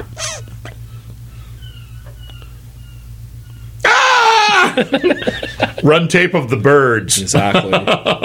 There were two seagulls. Uh, the reason we just stopped, there were the sound of two seagulls fighting right outside the yeah, studio. they were yelling mine, mine, mine, mine, you hear the seagulls? did. mine, mine. Did they hit you? I was staring out the. You know, they had a great little view from the I restaurant. know. You know, It's that it's that boat that the person lives on. Yeah. It was in the design magazine more right out there. Really? That one boat, yeah. It's, It's like a- ex ex Norwegian Navy or something. No, it's ice. It's an Icelandic icebreaker. yeah. Oh, and, wow. And it's Yeah. remodeled into a house. that sounds great. Oh, by the way, I just had a great demonstration. You were asking about gas. Yeah. I just went ahead and did a demonstration on how to get rid of gas. You go to the bathroom, gas is gone, come back with your your friends or whoever, and There you go. Nobody You has don't know have better. Of course, I'm announcing this so that you know what to do. Nice. We Don't- were talking about how cool these in there. are. Yeah, those are uh, those are pretty. Your nice. little uh, nipples. The, it's the uh, carbonator caps. Yes. Yeah. Yeah, I think that's not a bad idea for. Uh, I think I don't know. What do I know about you know? For Oh, you know a home brewer or not home brewers, but the small breweries. They want to sell beer and have it go off the premise. I mean, this is cheaper than those beer boxes, and it's still pressurized. Well, and it's better than a growler, yeah, growlers don't have any pressure to them. They end up coming flat when you get them. right? And you know, growler's good for what three days, and then it's done. I walked out the door. Three days. No, no. Three days. I brought a I filled a growler up, brought it to my friend's house. We drank that up in an hour. three days of what? Like before it goes bad, or three days of drinking? three days before it goes bad. Oh, okay. Well, it doesn't get to three hours when I get Oh it. no, no, no. If I make it to the parking lot, Usually, if you're taking your growler with you, there it is. So the few. So I guess one of the things I want to get back to this yeast subject is, um, what what. Eh, part of the, the guys, part of the things that people want to do is they want to make ethanol. And we know that ethanol has an extreme amount of water, an extreme amount of heat that uses that it, that it needs to make this. But how can yeast, oh, you mean the biochemistry out of yeah, that? the biochemistry out of that? Uh, like, I know- believe it's a. Uh, it takes the um, sugar molecule, and I think it's a ten-step process how the um, yeast actually breaks it down into. Uh, actually, I think it's uh, CO two and ethanol. Yeah. Yeah. Um, if you want me to quote that from 20 years ago, I can't remember. But no, no, no. I guess so. The question is Yeah. that you know these the the the quote savior of of fuel is going to be ethanol. oh my gosh, that's so wrong. No, that was that was the leading question. yeah, the leading question, if we're talking about for fuel, okay, Yeah, for fuel. the problem with ethanol as a fuel, and this is as I understand it, is that once you make, let's say you make a really strong batch of whatever, Yeah. okay, and let's just for the sake of argument, let's say you're a company that. Uh, like I had a packing company. Okay, we looked at this. Is they have a lot of excess fruit and stuff that doesn't get packed. They were going to put it in some big slew thing and have yeast out there Breaking get it down. break it down Yeah. because they already has the waste product, right? So they Yeah. had no cost for the actual fuel or for the actual source matter. The yeasts are free because they reproduce. So when they're all done, let's say they have a really active yeast. So this thing, which is like uh, raisin wine, like in a prison, that's what it really comes down to. For all those people who are in prison listening to this, um, it- you can drink it, right? And your body will say, "Wow, ten percent alcohol. I've got to deal with this. Like kidneys can't deal with it fast enough." And you get that sort of alcohol high from it. Whatever. Yeah. it works fine that way. If you're going to make fuel out of it, it's got to be, I think, 98% alcohol. Okay, so water molecules are hydrophilic, which means they like water. They are water, right? Right. And alcohol molecules are also hydrophilic, so they like to attach each other. They stay together. And if you put, you took vodka and you put it in a glass, you put water in a glass, very quickly it just disappears. It's like there's no separation. Like if you put oil and vinegar, they separate, right? So this is they're both hydrophilic. So in order to get them separated, the only way to do it is there are well, several ways, but one way to do it is to use a distillation process. Well, that means that you heat it up to a point where the alcohol evaporates, okay, but the um, the water that's in there, which is a very close uh, point, uh, I think the alcohol evaporates at uh, what is it, eighty five Celsius, something like that, Yeah. and of course, water is one hundred Celsius. Um, what you do is you try to get the fraction of vapor off that's the alcohol part, and it always has a little bit of water vapor with it too. So if you actually distill, if you actually have a real distill, right, a still, and you have, let's say you have what's called a reflux, where inside the column where the vapor comes up, it's got a bunch of mesh in it, and in that mesh is also little tubes where water goes through. So what ends up happening is, is the alcohol and water vapor come up, hit those tubes and the um, and the mesh, go back down in solution. So you're actually distilling multiple times in this reflux chamber. Your end result you're going to get is uh, 190 proof, okay, Okay. which is enough for almost enough, almost enough for uh, you know making a car run, something like that. The amount of energy you need to put into that system to get that alcohol out, okay, is more energy in it than you get out of the alcohol. Does that make sense, right? It does.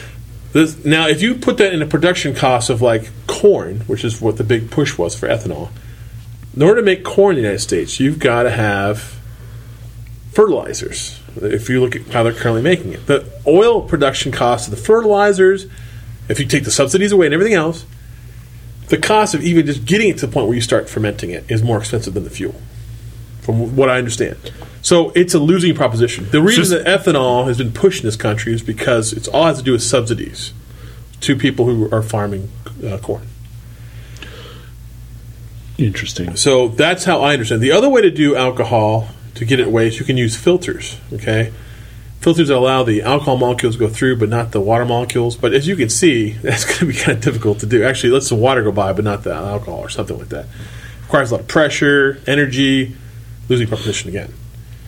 Um, so all around, from what I've read, alcohol as a fuel source is not going to solve our energy crisis. Except It's a- for, except for my creativity. If you want to just source have it, even if you're making a grappa at home, you're still probably putting more money into it than you could buy it on the shelf, right? Because it's just production time. or you just go beat up whatever that bum's drinking from the 7-Eleven. Who gets that desperate? Anyways, that's the that's the way I understand it. So it doesn't make sense to use it as a fuel. and Thor has a degree in science. Well, like that guy on the TV, Bill Nye, the science guy. Yeah. see, my thing is that I always thought that it, that they should concentrate on selling popcorn. Because That would be an idea. At least it's tasty. You know? yeah, at least it's tasty. I love know, popcorn. Popcorn's awesome. I have a popcorn machine at my house. They'll, they'll Just stand? Yeah, Yeah, you thought- Put the, you put the coconut oil and Oh yeah, the whole Yeah? thing. It tastes just uh, like the theaters. But we do it once on on Fridays. My daughters and I will. We have a little movie thing we do on Friday nights. So It was kind of fun. I got it from Craigslist. and fixed it out. Your dad and I talked about your popcorn. He wanted one, so he better make fun of me. He's like, Mike, find me one on Craigslist. I know my so dad cool. making fun of me, so if he made fun of me, I'm not going to look for him anymore. I miss I miss movie popcorn. You have to come to my house. We'll I- You can go to the Metro and Let's- get popcorn without going to see a movie. You know that. You don't have It's a- not the same. No, no. tap. They pre-pop the popcorn. It's They all the, pre-pop the popcorn except in Barcadero Cinema. That's why I like going to see Yeah, movies no, in because they make something no, good about fresh pop popcorn. It is. It's It's, something about it. It's the kernels are still hot. yeah. And so we pop it, do a double batch, and then we scoop it right into the little. We have these little containers. You ever and put. M and M's on in it? Oh, I never put M and M's on there, but I'm No, no. In so what happens is the M and M's get warm because of the uh-huh. popcorn, and then they melt in your mouth. I like the stuff we real. used to get at Sears. I don't Oh, know. So, the air. I like popper. the- no, no, no, No, With no, no. like Go to the it's like butter and sugar. They had this little candy stand in my the old one I remember. Yeah. and, they had- and they sold bridge mix too. Yeah. So, but if you you're welcome to come to my house, It- when you get you to come over and we'll um, we'll watch a good movie. We don't Absolutely. need beer related if you don't want it. I was thinking about watching Bad Santa again. That's a great movie. Lee Bob Thornton, one of the worst reviewed movies. Everybody's just panned it. I think it's hilarious. I think people don't get the humor in it. So. Anyhow.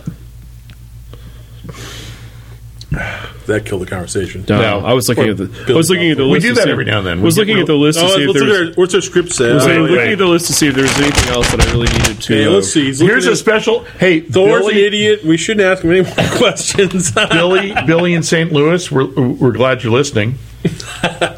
oh, we have a, a phone-in uh, question from someone. Let's see what he say. Hi. Uh, first time caller, long time listener. Yeah, uh, Billy, go ahead. um, um. Uh, sorry. Bye. Dick.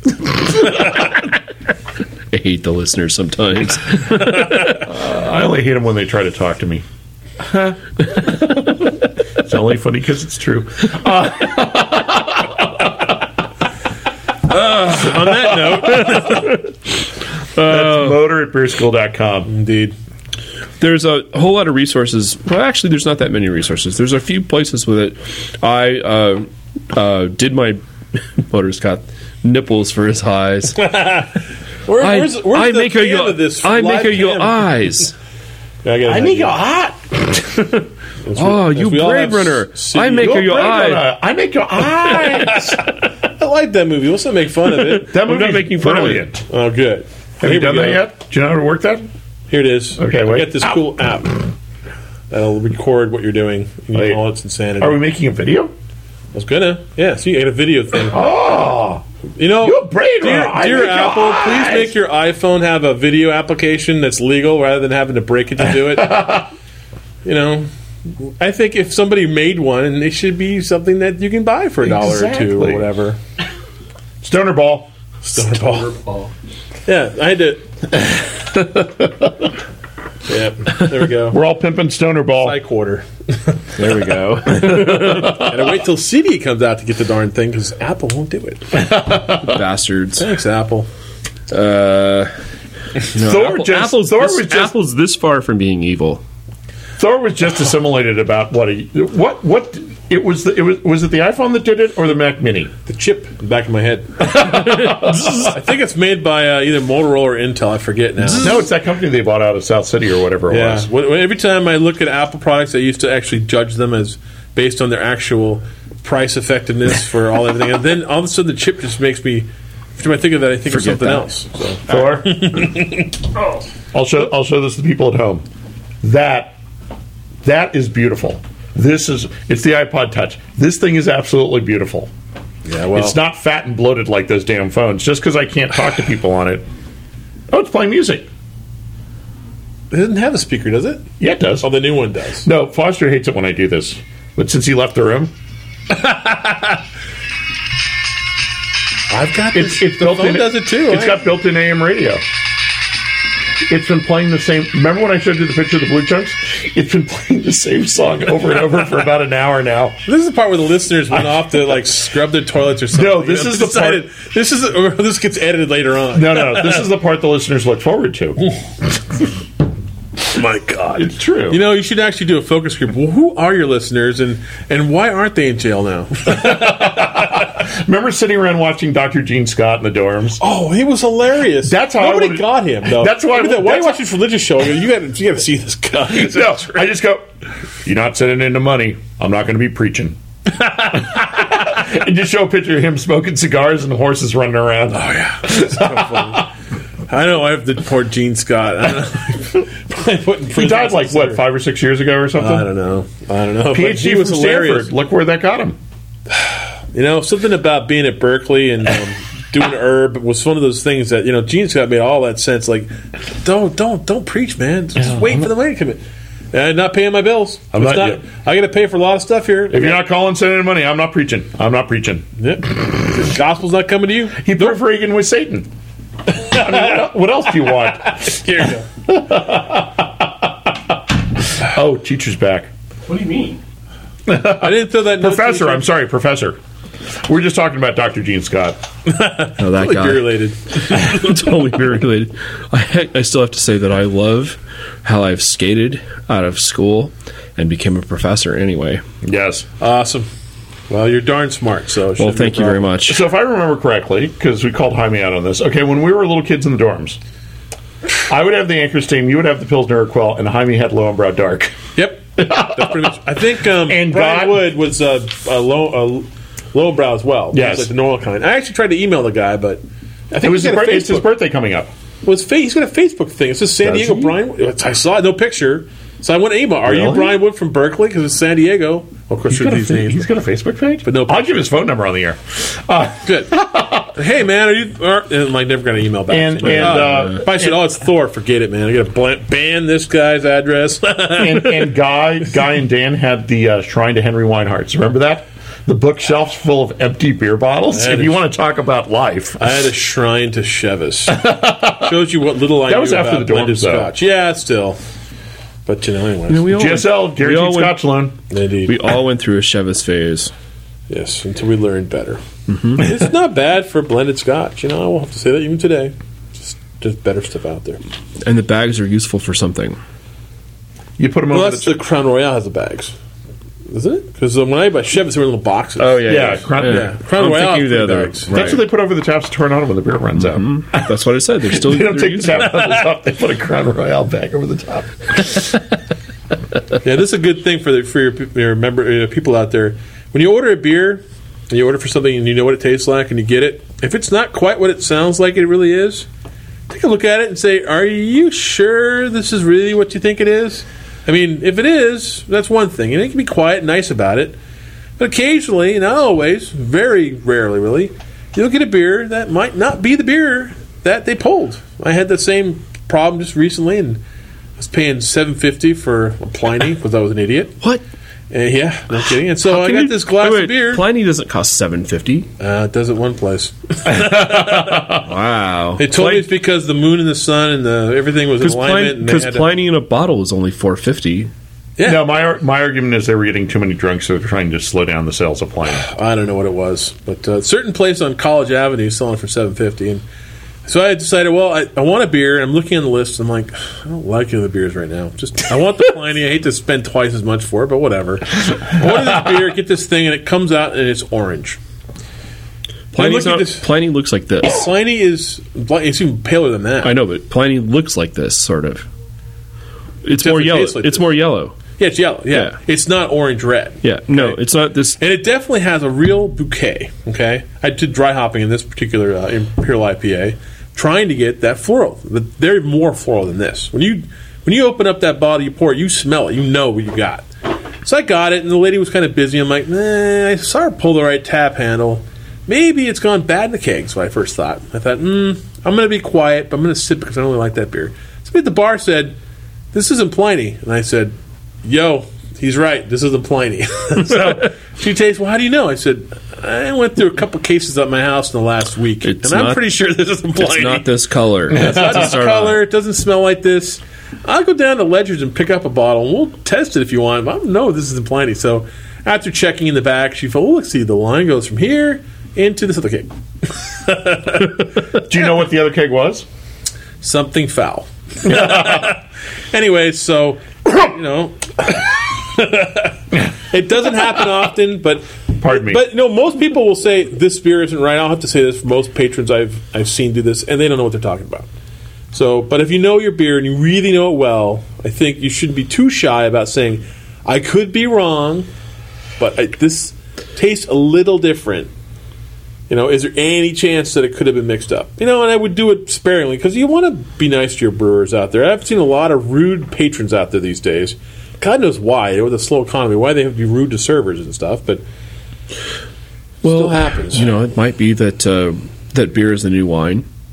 oh God, don't say that. I'm so dirty now. No, I've actually been It's so true. I've actually been It's to places so where where I have said, you know, I have to leave now. I'm I'm sorry. They're like, what? What's wrong? I'm like, The crowd has changed. those guys over there, they're being wine snobs about beer. What is the power what out in the marina? Exactly. Yeah. it's a power out in the marina. Well, yeah. Well, okay. So the story I can tell about last night is the guys at the bar making fun of the watermelon wheat, thinking, "Oh yeah, it's a gay beer. It's water. You know, it's it's fruit." It's like, you know what, guys, stop it.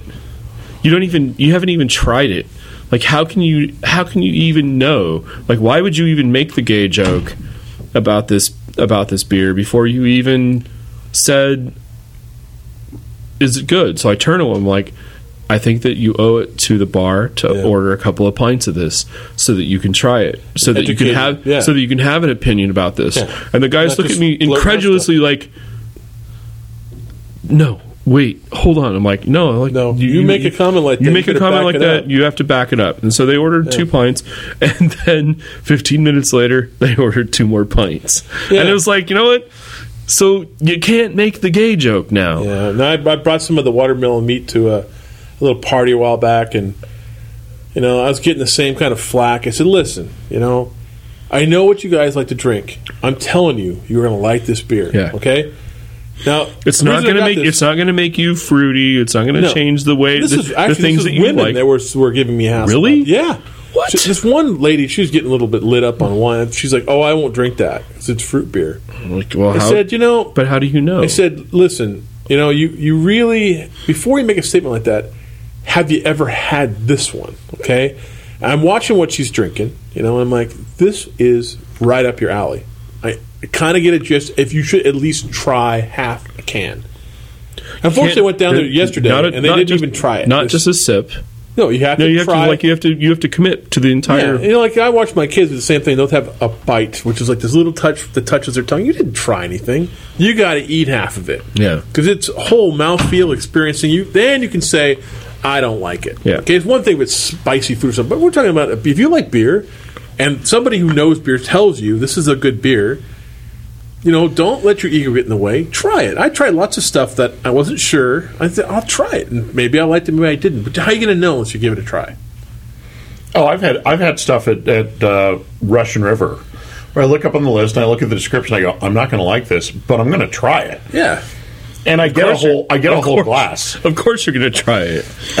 I'll give you a sampler, can tell you a little bit about the beer, but it's not going to tell you enough about Well, the, really the like joke the joke on the show is I've taken a sip of this and now I'm an instant expert at this beer. Oh, based on what you told me of these people, I know everything by even tasting it. Just you know, Just by, by the name. on by the fact that Yeah. obviously if it's got fruit in it, it would make It's like- me, you know, I'm sorry, frat boy who's wearing the the the perfect white shirt that's pressed. there was a collar up. In like yeah, the 80s. collar up. No, no, no, no. It was a, it was the button down, right? Oh, I see. And uh, but you know, it's like, guy, you can't, you can't, you can't have an opinion until you try this. And so then all of his friends are, they're you know, while he's tasting, while he's enjoying it, they're all giving him shit about you know becoming, becoming something else. And it's like, you know what, you know, all you, all the, Ignorance is easy to attain. it is. Let's face it. It's like all the boys. is, it is the you know the the you look at like gravity and so you know it's the lowest static point is ignorance. Okay, so all you can try to do is just open your mind up a little bit, try something new. I mean, I can go to a place and look at the beer and go, I'm not going to like this. I'll still try it. Sure. It's not that it's bad But how beer. would you know? You might find that you know I never knew I'd like this beer.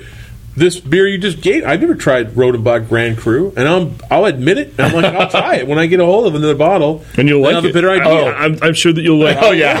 yeah, but I never tried it before. It sounds great. The um, the other the other story I have from recently is uh, the uh, the back in black. Oh, that's really tasty. Yeah. Really tasty, and, we it- just and had it's, some of that it's an. IPA. It's got dark malt in it that gives it its color, and so it has a little bit of bitey, bitey, cho- you know, Yeah, chocolate the black- going on. the- either chocolate in there or yeah, black well, patent or- it's uh, black. It's whatever the the dark roasty malt. What is. of that stuff Well, it is is. chocolate or black patent, normally the two. One of the two. I don't know. We'll ask Jesse next time I see him.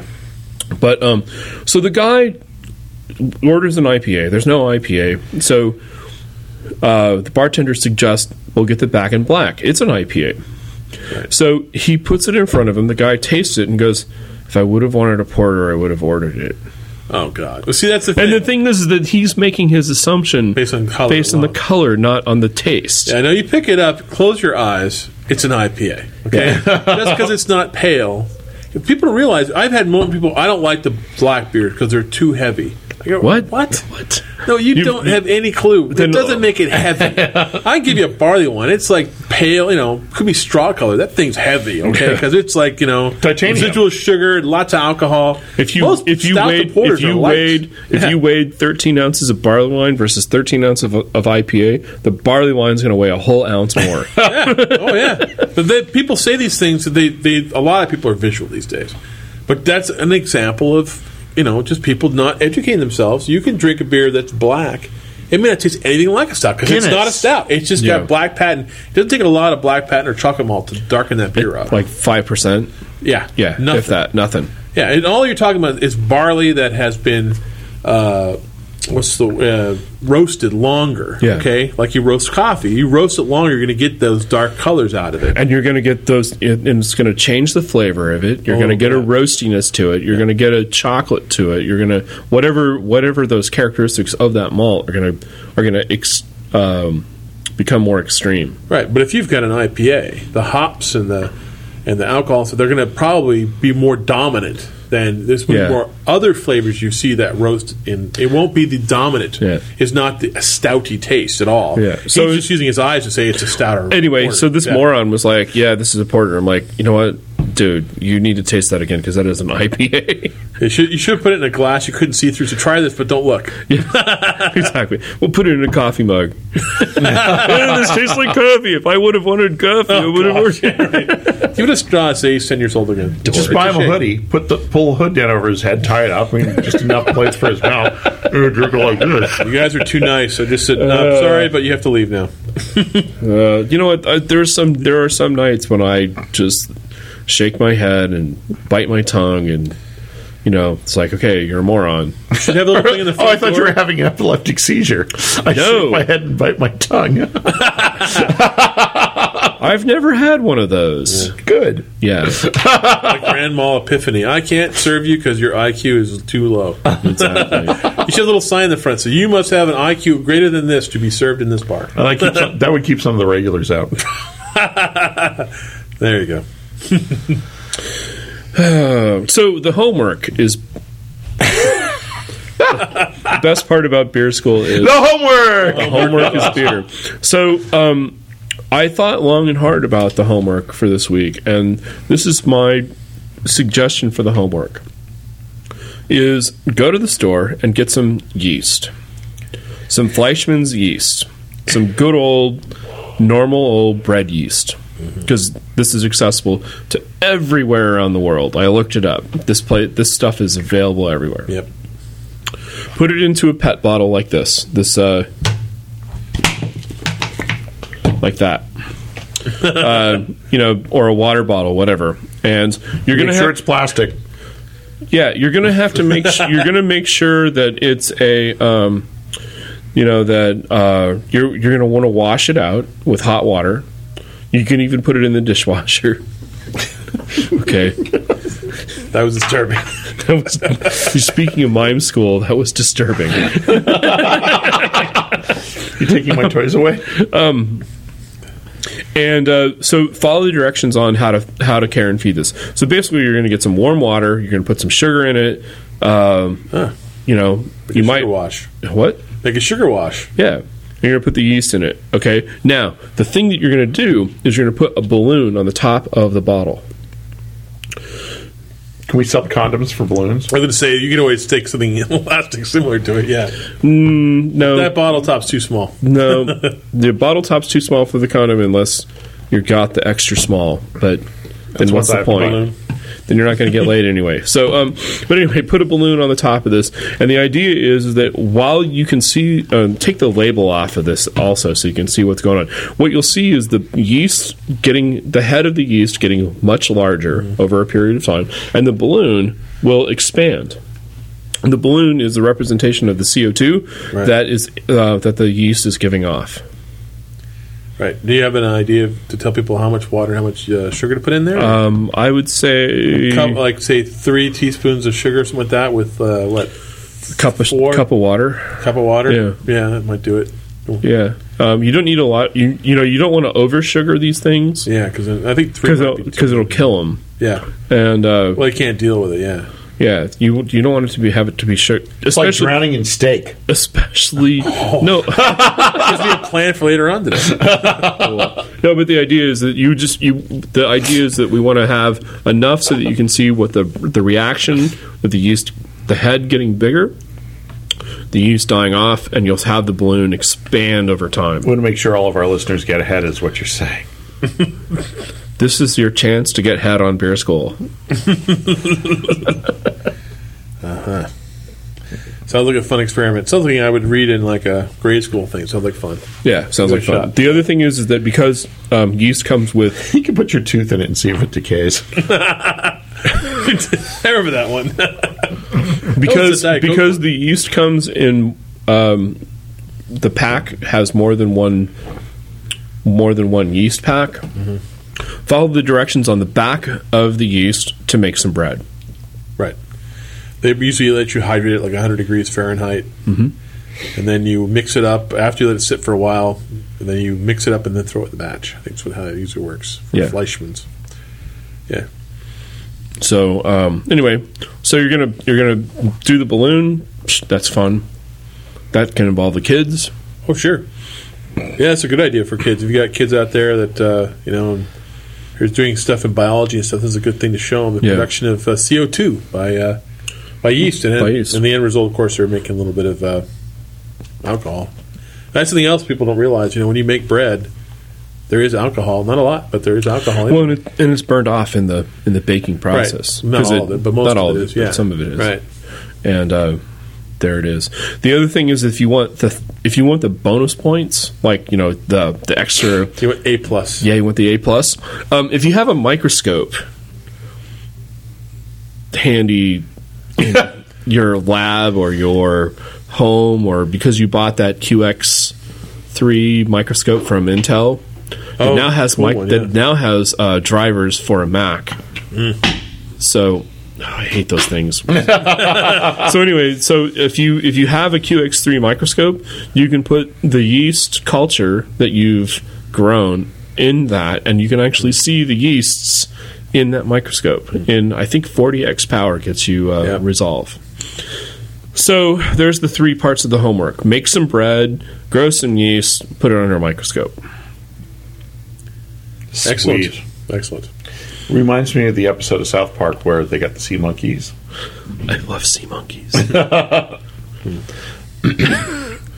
so whoever thought of whoever thought this up, well, whoever figured out that It's a guy who probably makes more money than the Pet Rock guy does. yeah, well, well, Pet Rock guy was like, you know, Pet Rock guy got got done in by the by Hermit hey, crabs. Here's a He rock. got done in by cur- hermit crabs. yeah, he's like, hey, here's a basically rock. a pet rock that moved. Yeah, exactly, and then died and then smelled. But Everything I love dies and smells. But no, you can find pet rock anywhere, right? You can get pet rock for free. You can walk down the street like, oh, here, look, somebody did the Zen garden thing. Oh, I'll take one of these rocks. Right. I, I pet ice. Pet ice. Yeah, have pet bottles. They are pet bottles. pet right? bottles and pet ice. All right. So that's the that's the homework. The homework is beer. Is beer. Yeah, well, thanks for inviting me out for uh, beer school today. It's Thanks. nice to hang out with you guys. Well, we Thanks, need somebody smart on the show. that wasn't me. Well, uh, the uh, I don't. I think it's a fascinating thing. I mean, you know, the the one part about about the four parts of beer, the invisible part is yeast. Right. That's one of the most important parts. It is, I would say, the most important part. Yeah, because otherwise you just got sweet liquid. Yeah. I just want to know how the yeast make the banana flavor. Yeah, that's a. I know. I'll look that up if you want. I'll send it to you for next week. Okay, thanks. I'll look it up. Can in you my draw the chain? You mean the uh, the the, the acid. Krebs cycle, whatever? Yeah. The yeah, no, not the mo- on the top of my head. Most of the stuff I do for a living has nothing to do with the chemistry, so I don't keep up with it. I'll, keep, Ah. I'll look it up and send it to you. Because I'm, you know, I'm amazed by, uh, I'm amazed by all the flavors that come out of out of that. Pretty complicated stuff. Yeah. Very complicated, Yeah. and you know, they're not trying. They're they didn't set off to do this. You know, yeast, did- yeast doesn't have to go to college to figure this out. No, they're good at doing that. Yeah. Well, they're just they're just eating and pooping. So yeah. So you know, long do what you after there is no more emperor bananas, we can have the banana flavor. Exactly. yeah, well, you can get it from uh, bacterium too. Actually, you know, with some of that that same uh, profile can be infection from bacteria. Same same kind of cycles. That's Yeah, what but there's I looked it up. there's good bananas and there's bad bananas. Well, you know, if you like Belgian beers, you're getting a mix, right? You're getting Yeah. some yeast, you're getting some bacterium, right? You're getting this we didn't cocktail, actually. We we didn't even talk about. Um, we didn't even talk about Brettanomyces. right? Yeah. We could talk about that for like five minutes. Okay. It's cool. it's used mostly in lambics and stuff from Belgium, and and you don't you, you get it here, but usually because you don't want it. Well, and this is the thing with um, you know from the people who are crossing over from wine. Brettanomyces in wine is a seriously bad thing. Like Right. it's just like uh, they'll throw ca- they'll throw cases of it away Right. because it's just not a flavor that the that that judges well or or or is accepted or whatever. Uh, you know, over tannened beer that's fine. Brettanomyces, ugh Right. don't like it. And uh, the thing that's interesting about Brettanomyces versus yeast, yeast is a little round thing, and Brettanomyces is a little stick thing. Right. I thought it was. Uh, I thought yeast were a little cone-like thing, They're mostly round. They're mostly round. Yeah. Well, okay, I'm I'm generalizing. Ah. There's 1,500 known yeasts Right. out of 150 million. You're thinking about that stuffed animal yeast you saw. out of a hun- out of- not a hun- not 150 million out of 101.5 million. There's so they know specifically they've Right. Here's 1500 that we know about. And here's see. these other ones we. But Brettanomyces for the and for the most part, yeast is a little round dot, and Brettanomyces is a is a snake. Right. Uh, when you uh, for under culture and you look at Yeah. the microscope, yeah, yeah. No, going all over the place. Not good to have. yeah, when you actually, the people that probably have microscopes. Well, I I was thinking about picking one up recently, but for other reasons. But um, yeah, I mean, if you've got one and you want to look at some cultures, it's really interesting to look at and see what they look like. Yeah. So when you stain them and all. And uh, you know Brettanomyces is the thing that makes uh, that makes um, Sour. sour. Yeah. I'm going to say damnation happen. It makes Yeah. uh, supplication happen. It makes Yeah. beatification happen. Okay, those are all the shun beers. Um, That's it- one of the reasons I think my friend didn't like the shuns I told him to go get. He didn't like damnation. I said, "Well, you know, you were you just told me how much you like Belgian beers, so So in. Russian River." I'm like, he sends me this email. What should I buy? Because I can't get any uh, Pliny because they only do growlers. I said, anything that's got a shun after it's probably Yeah. going to be fine. So he brings this case out and says, "Well, I didn't like this one or that one." I said, "Well, So these are what the Bel- Belgians you said you liked." So What Belgians do you like? Uh, Stella. There's no sour in Stella. That's just normal. That's just normal. I know. I know. That's my joke. Yeah, Jupiler. Jupiler. Uh, let me go through all. Uh, Well, so Maes Maes the ones pills. that are the least. Uh, So Maes Roden, pills. Rodenbach Grand Cru. That's that's a spontaneous That's fermented beer, nummy. and there's a little bit of sour in there, but not. You know, it's not overly. you guys ever done a? You've done a Belgian show, I'm sure, right? Yeah. the, the sours. Yeah. Well, we haven't done sours specifically. We have to get on that. I remember Well, once I invited no, you because- to a Belgian thing. You were really into it, though. Well, Motor doesn't like the sours. I like And the sours. I don't like the other. I don't like triples and doubles and all that. You don't like the Duchess. You don't like the Duchess or the Grand Cru Gueuze or the the- the Gueuze or the. Yeah, the, we had I like uh, the Gueuze. Rose de like the Gueuze? at the Except time. Gueuze gives me real indigestion. There's the weird yeast again. Well, right? Yeah, no, you're, well, yeast and bacteria. Yeah, it makes my stomach really Yeah, no, but, sour. but if you taste it, actually, some of the we're talking about the uh, the gueuze in, in particular is if you taste it, it tastes to me more like a wine than it tastes like a beer. I mean, if you want to give it a quantitation of what it tastes like, it's it's a little more um, subtle. I thought, you know, than especially West Coast uh, ales and stuff that were over hopped by definition Right. most of the time. So The uh, the thing with um, I don't know the thing we you know, we haven't we're going to do a Gueuze show at some point.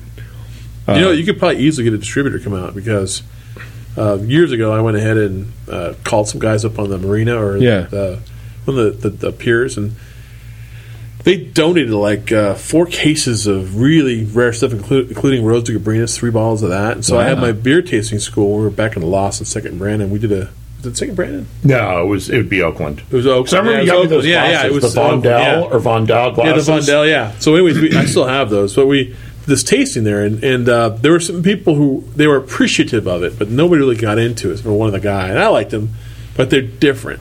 I mean, Yeah, one of the one of the problems is that that um, I know from the demographic of the people that are listening to the show that this is like this is like miles away. this is like uh, uh, extra. This is like extra credit. Yeah, You know, beyond like stay after class, and only the uh, smart kids get to stay. yeah, that, that is going to be the issue. Even people who are brewers, you know, are home brewers and stuff. Most of them are not big into the sour beers, but it's getting you know they, it's changing because if you start if you look around, there are a couple of brew houses that have shown up. I, I can think of two in Oakland in particular that have uh, well, the Trappist and uh, Lucas Yeah. who have Belgian beers there. I, I think the the Trappist actually has some sour beers on their list. Uh, I think pretty much the um, Lucas is staying pretty much your doubles and triples. I think So you that- get that same thing for a triple. You get some Yeah. of those those uh, smells that are, you know, those off alcohols that normally you would in an American ale you would say was bad, but it's uh, acceptable. It's part of part of it.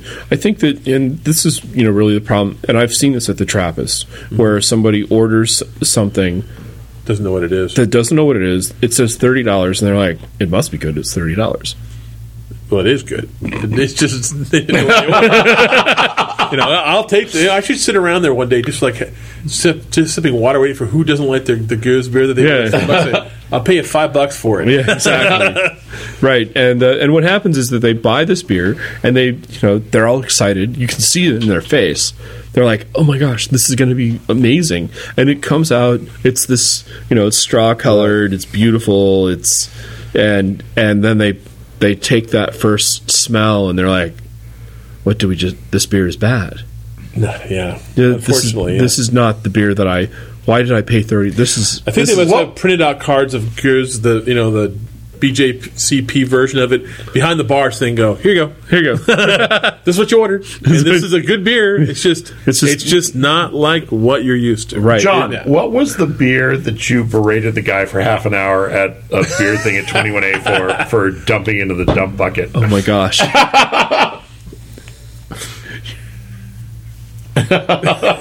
He can't breathe. He's still laughing. He'll get his breath in a minute. Don't Remember worry, folks. Remember Kermit? okay so so this was this this is new glarus raspberry. Ah. Okay and you've had new glarus raspberry right? good. um, i have a bottle of new glarus raspberry and new glarus cherry for the next time we do the fruit beer show because i think it's important that we talk about this. But the guy takes a sip of this and he's and he and the thing was is that it was a it was a dinner glass, yeah. right? And he poured himself a big glass because everybody was like oh glarus raspberry this is the best thing ever right? And he takes a sip of it and he goes this is not for me and he dumps it into a bucket. And it was like What a waste. You John yelled at him for half an hour. you No, and, see, and, and the same issue happened to me too. I hate that. And the thing was, is like, and I'm sorry because I this was supposed to be an office compatible show.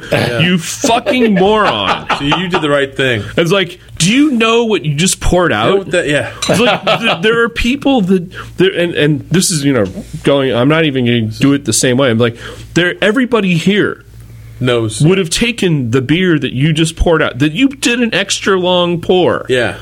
We would have taken that and split it um, amongst us, even though With you're your stinky dumb drool in it. with your cooties in it, and we would have enjoyed this because when was the last time that we had a pint? Shh. A That's pint thing, you know, of people this. that pour stuff, they don't know what it is. Pour yourself first off Taste it. a small amount. Okay. Yeah. I had the same thing happen at a birthday party for a friend of mine. It just happened. The it, I told you the story in January, right? It's about wine. Somebody brought a flight of Silver Oak back before the label had changed 15 years ago, a vintage one, right? This bottle, when you buy a new one, I think they're like 90 bucks. Okay. Uh huh. really good cab, and it's at a birthday dinner. So the thing is, it's like you know they're having it at their um, their loft, and she's a chef, and so Yeah. lots of people there, and somebody put it on the bar. First mistake. If you're bringing a really nice bottle of beer or wine, and I, to me it seems natural, you put it in like a container and you give it to the person and say, "Take this home." Okay. The reason I'm doing this is because I know this is a nice beer, and I don't know your guests. I don't want them to drink it if they don't know what they're drinking. Because But, I, but, I'm, but I I'm bringing this. you- I'm bringing this for you because I know what you like. I know you know good beer Yeah. or And- wine. okay? Or also, also, uh, this is for you. I definitely do not expect you to open it tonight. Please, because yes. a lot of people will show they up and think go, that you have to open it. Like, or no. you'll bring it and go, yeah, here, you know, I had Yeah. this because this will be interesting. But other people, you just go, I brought this. I Yeah. don't expect It- you to open it, it- to tonight. it's- Take it home to your hidey hole and love it at a per- when at when the I best time. when I brought a a bottle of New Glarus Cherry to Melissa's Melissa the brewer's birthday party, I didn't expect her to open it. right, Yeah, but it. Yeah. but but it got opened just the same because she was so excited. Yeah. she was just like. Oh my god! Oh my god! Oh my god! let me finish the story. So, So anyway, I'm just Silver I'm, right? yeah, the silver So, so this bottle, it, it was, I think it was 15 or 17 years old, had been saved in someone's wine cellar, had been carefully loved. It was still dusty, okay? Somebody opened it, okay? I had a little glass of it, knowing what it was, let it breathe a little bit. It was beautiful. I. I'm not a big wine drinker. I drink a lot of wine, though. It almost brought me to tears because this this girl comes up. She must have someone. I hate to say this for everybody out there in her twenties. Okay, I only say that not because it's bad to be in your twenties, but you aren't as seasoned. She pours a huge glass of this thing, right? the full thing. Uh, finishes the bottle. She drinks half a bottle up in one glass because she's there to get tanked on this thing that's got to. I'm like, and, and selfish as she is, she has to walk away, and I can't not say anything. But my kids are there, so I'm like, so do you like the wine? Yeah, it's okay. And I wanted to fucking kill her. you stupid pleb. My problem with you, if you don't know what the hell you're drinking, and you, let's face it, you have a big party, people aren't going to know. So that's why if you bring something nice for someone, You can. I mean, it's there's nothing wrong. I brought a, a, a bottle of 18 year old uh, um, Irish uh, whiskey to somebody last night. I said, "You don't have to open it on my account. Please save it." The whole thing is, is I got it for you. I didn't give it to you so I could drink some too. Okay, but it's something really special. You want to put it under the table say, "Save this for later," because some moron, and you may love them, but they may not know shit about wine or beer, might drink it. And I'll tell you. I- I couldn't wait to tell the person whose birthday party. I said, whoever that person was, she needs to be spoken to because she's an idiot. and the thing is, is it was rude. I mean, what? The, what, what were you She's thinking? she's drinking the wine as if it's a as if Two it's a- buck chuck. two buck chuck Or exactly worse, you know, or like, worse. come on. I don't think there's worse than two buck chuck. I'm like, sure you just is. drank a four hundred dollar glass of wine and you don't even know it's good. It's like I wanted to say, give me, give me, give me that, give me, give me. We're putting it back Hey, in the bottle. I'll trade You you. walk over, you punch her in the stomach, Here- you wait for her to here's a- vomit, you filter it out, Here's and drink it again. here's a bottle of vodka. Go take your Grey Goose in the corner and sip it. And just shut up. Give me my, give me the damn wine back. Like, oh. but that's the kind of thing that you know. If it was my bottle, I wouldn't open it. But I would be very upset if I gave this bottle to somebody, and I don't even think the person whose birthday it was even got any. Oh, Sad. that's even worse. Yeah. So I, I do know that um, I've been to wine tastings where someone has said, "Here, this is what this is." I'm like, "I'm sorry, it's wasted on me. I don't have the vocabulary Sure. to try that. But can I have a taste? I just I don't want that. I don't want, and I'm using." You know, Yeah. an inch of my fingers. I'll get the camera say- on that. Yeah, there you go. But I don't want this much. I want Just a taste. because I I don't I don't know. The I don't know. well. I Yeah. don't know the vocabulary to understand what that is, Well, and I've why, s- and why you're all gooey about what this is. I've said this a million times. It's like me and cigars and scotch. It's like I know you're going to like this more than me, so I don't need one. Especially with cigars, it's always like, nah, I need a cigar. Oh yeah, Yeah. cigars and I scotch. know. I love Yeah. scotch. I. I appreciate I mean- scotch, but it's like, and you've done a lot to try to make me appreciate scotch. I'm like, yeah, this is nice, but I know love you other know people will day. like it more.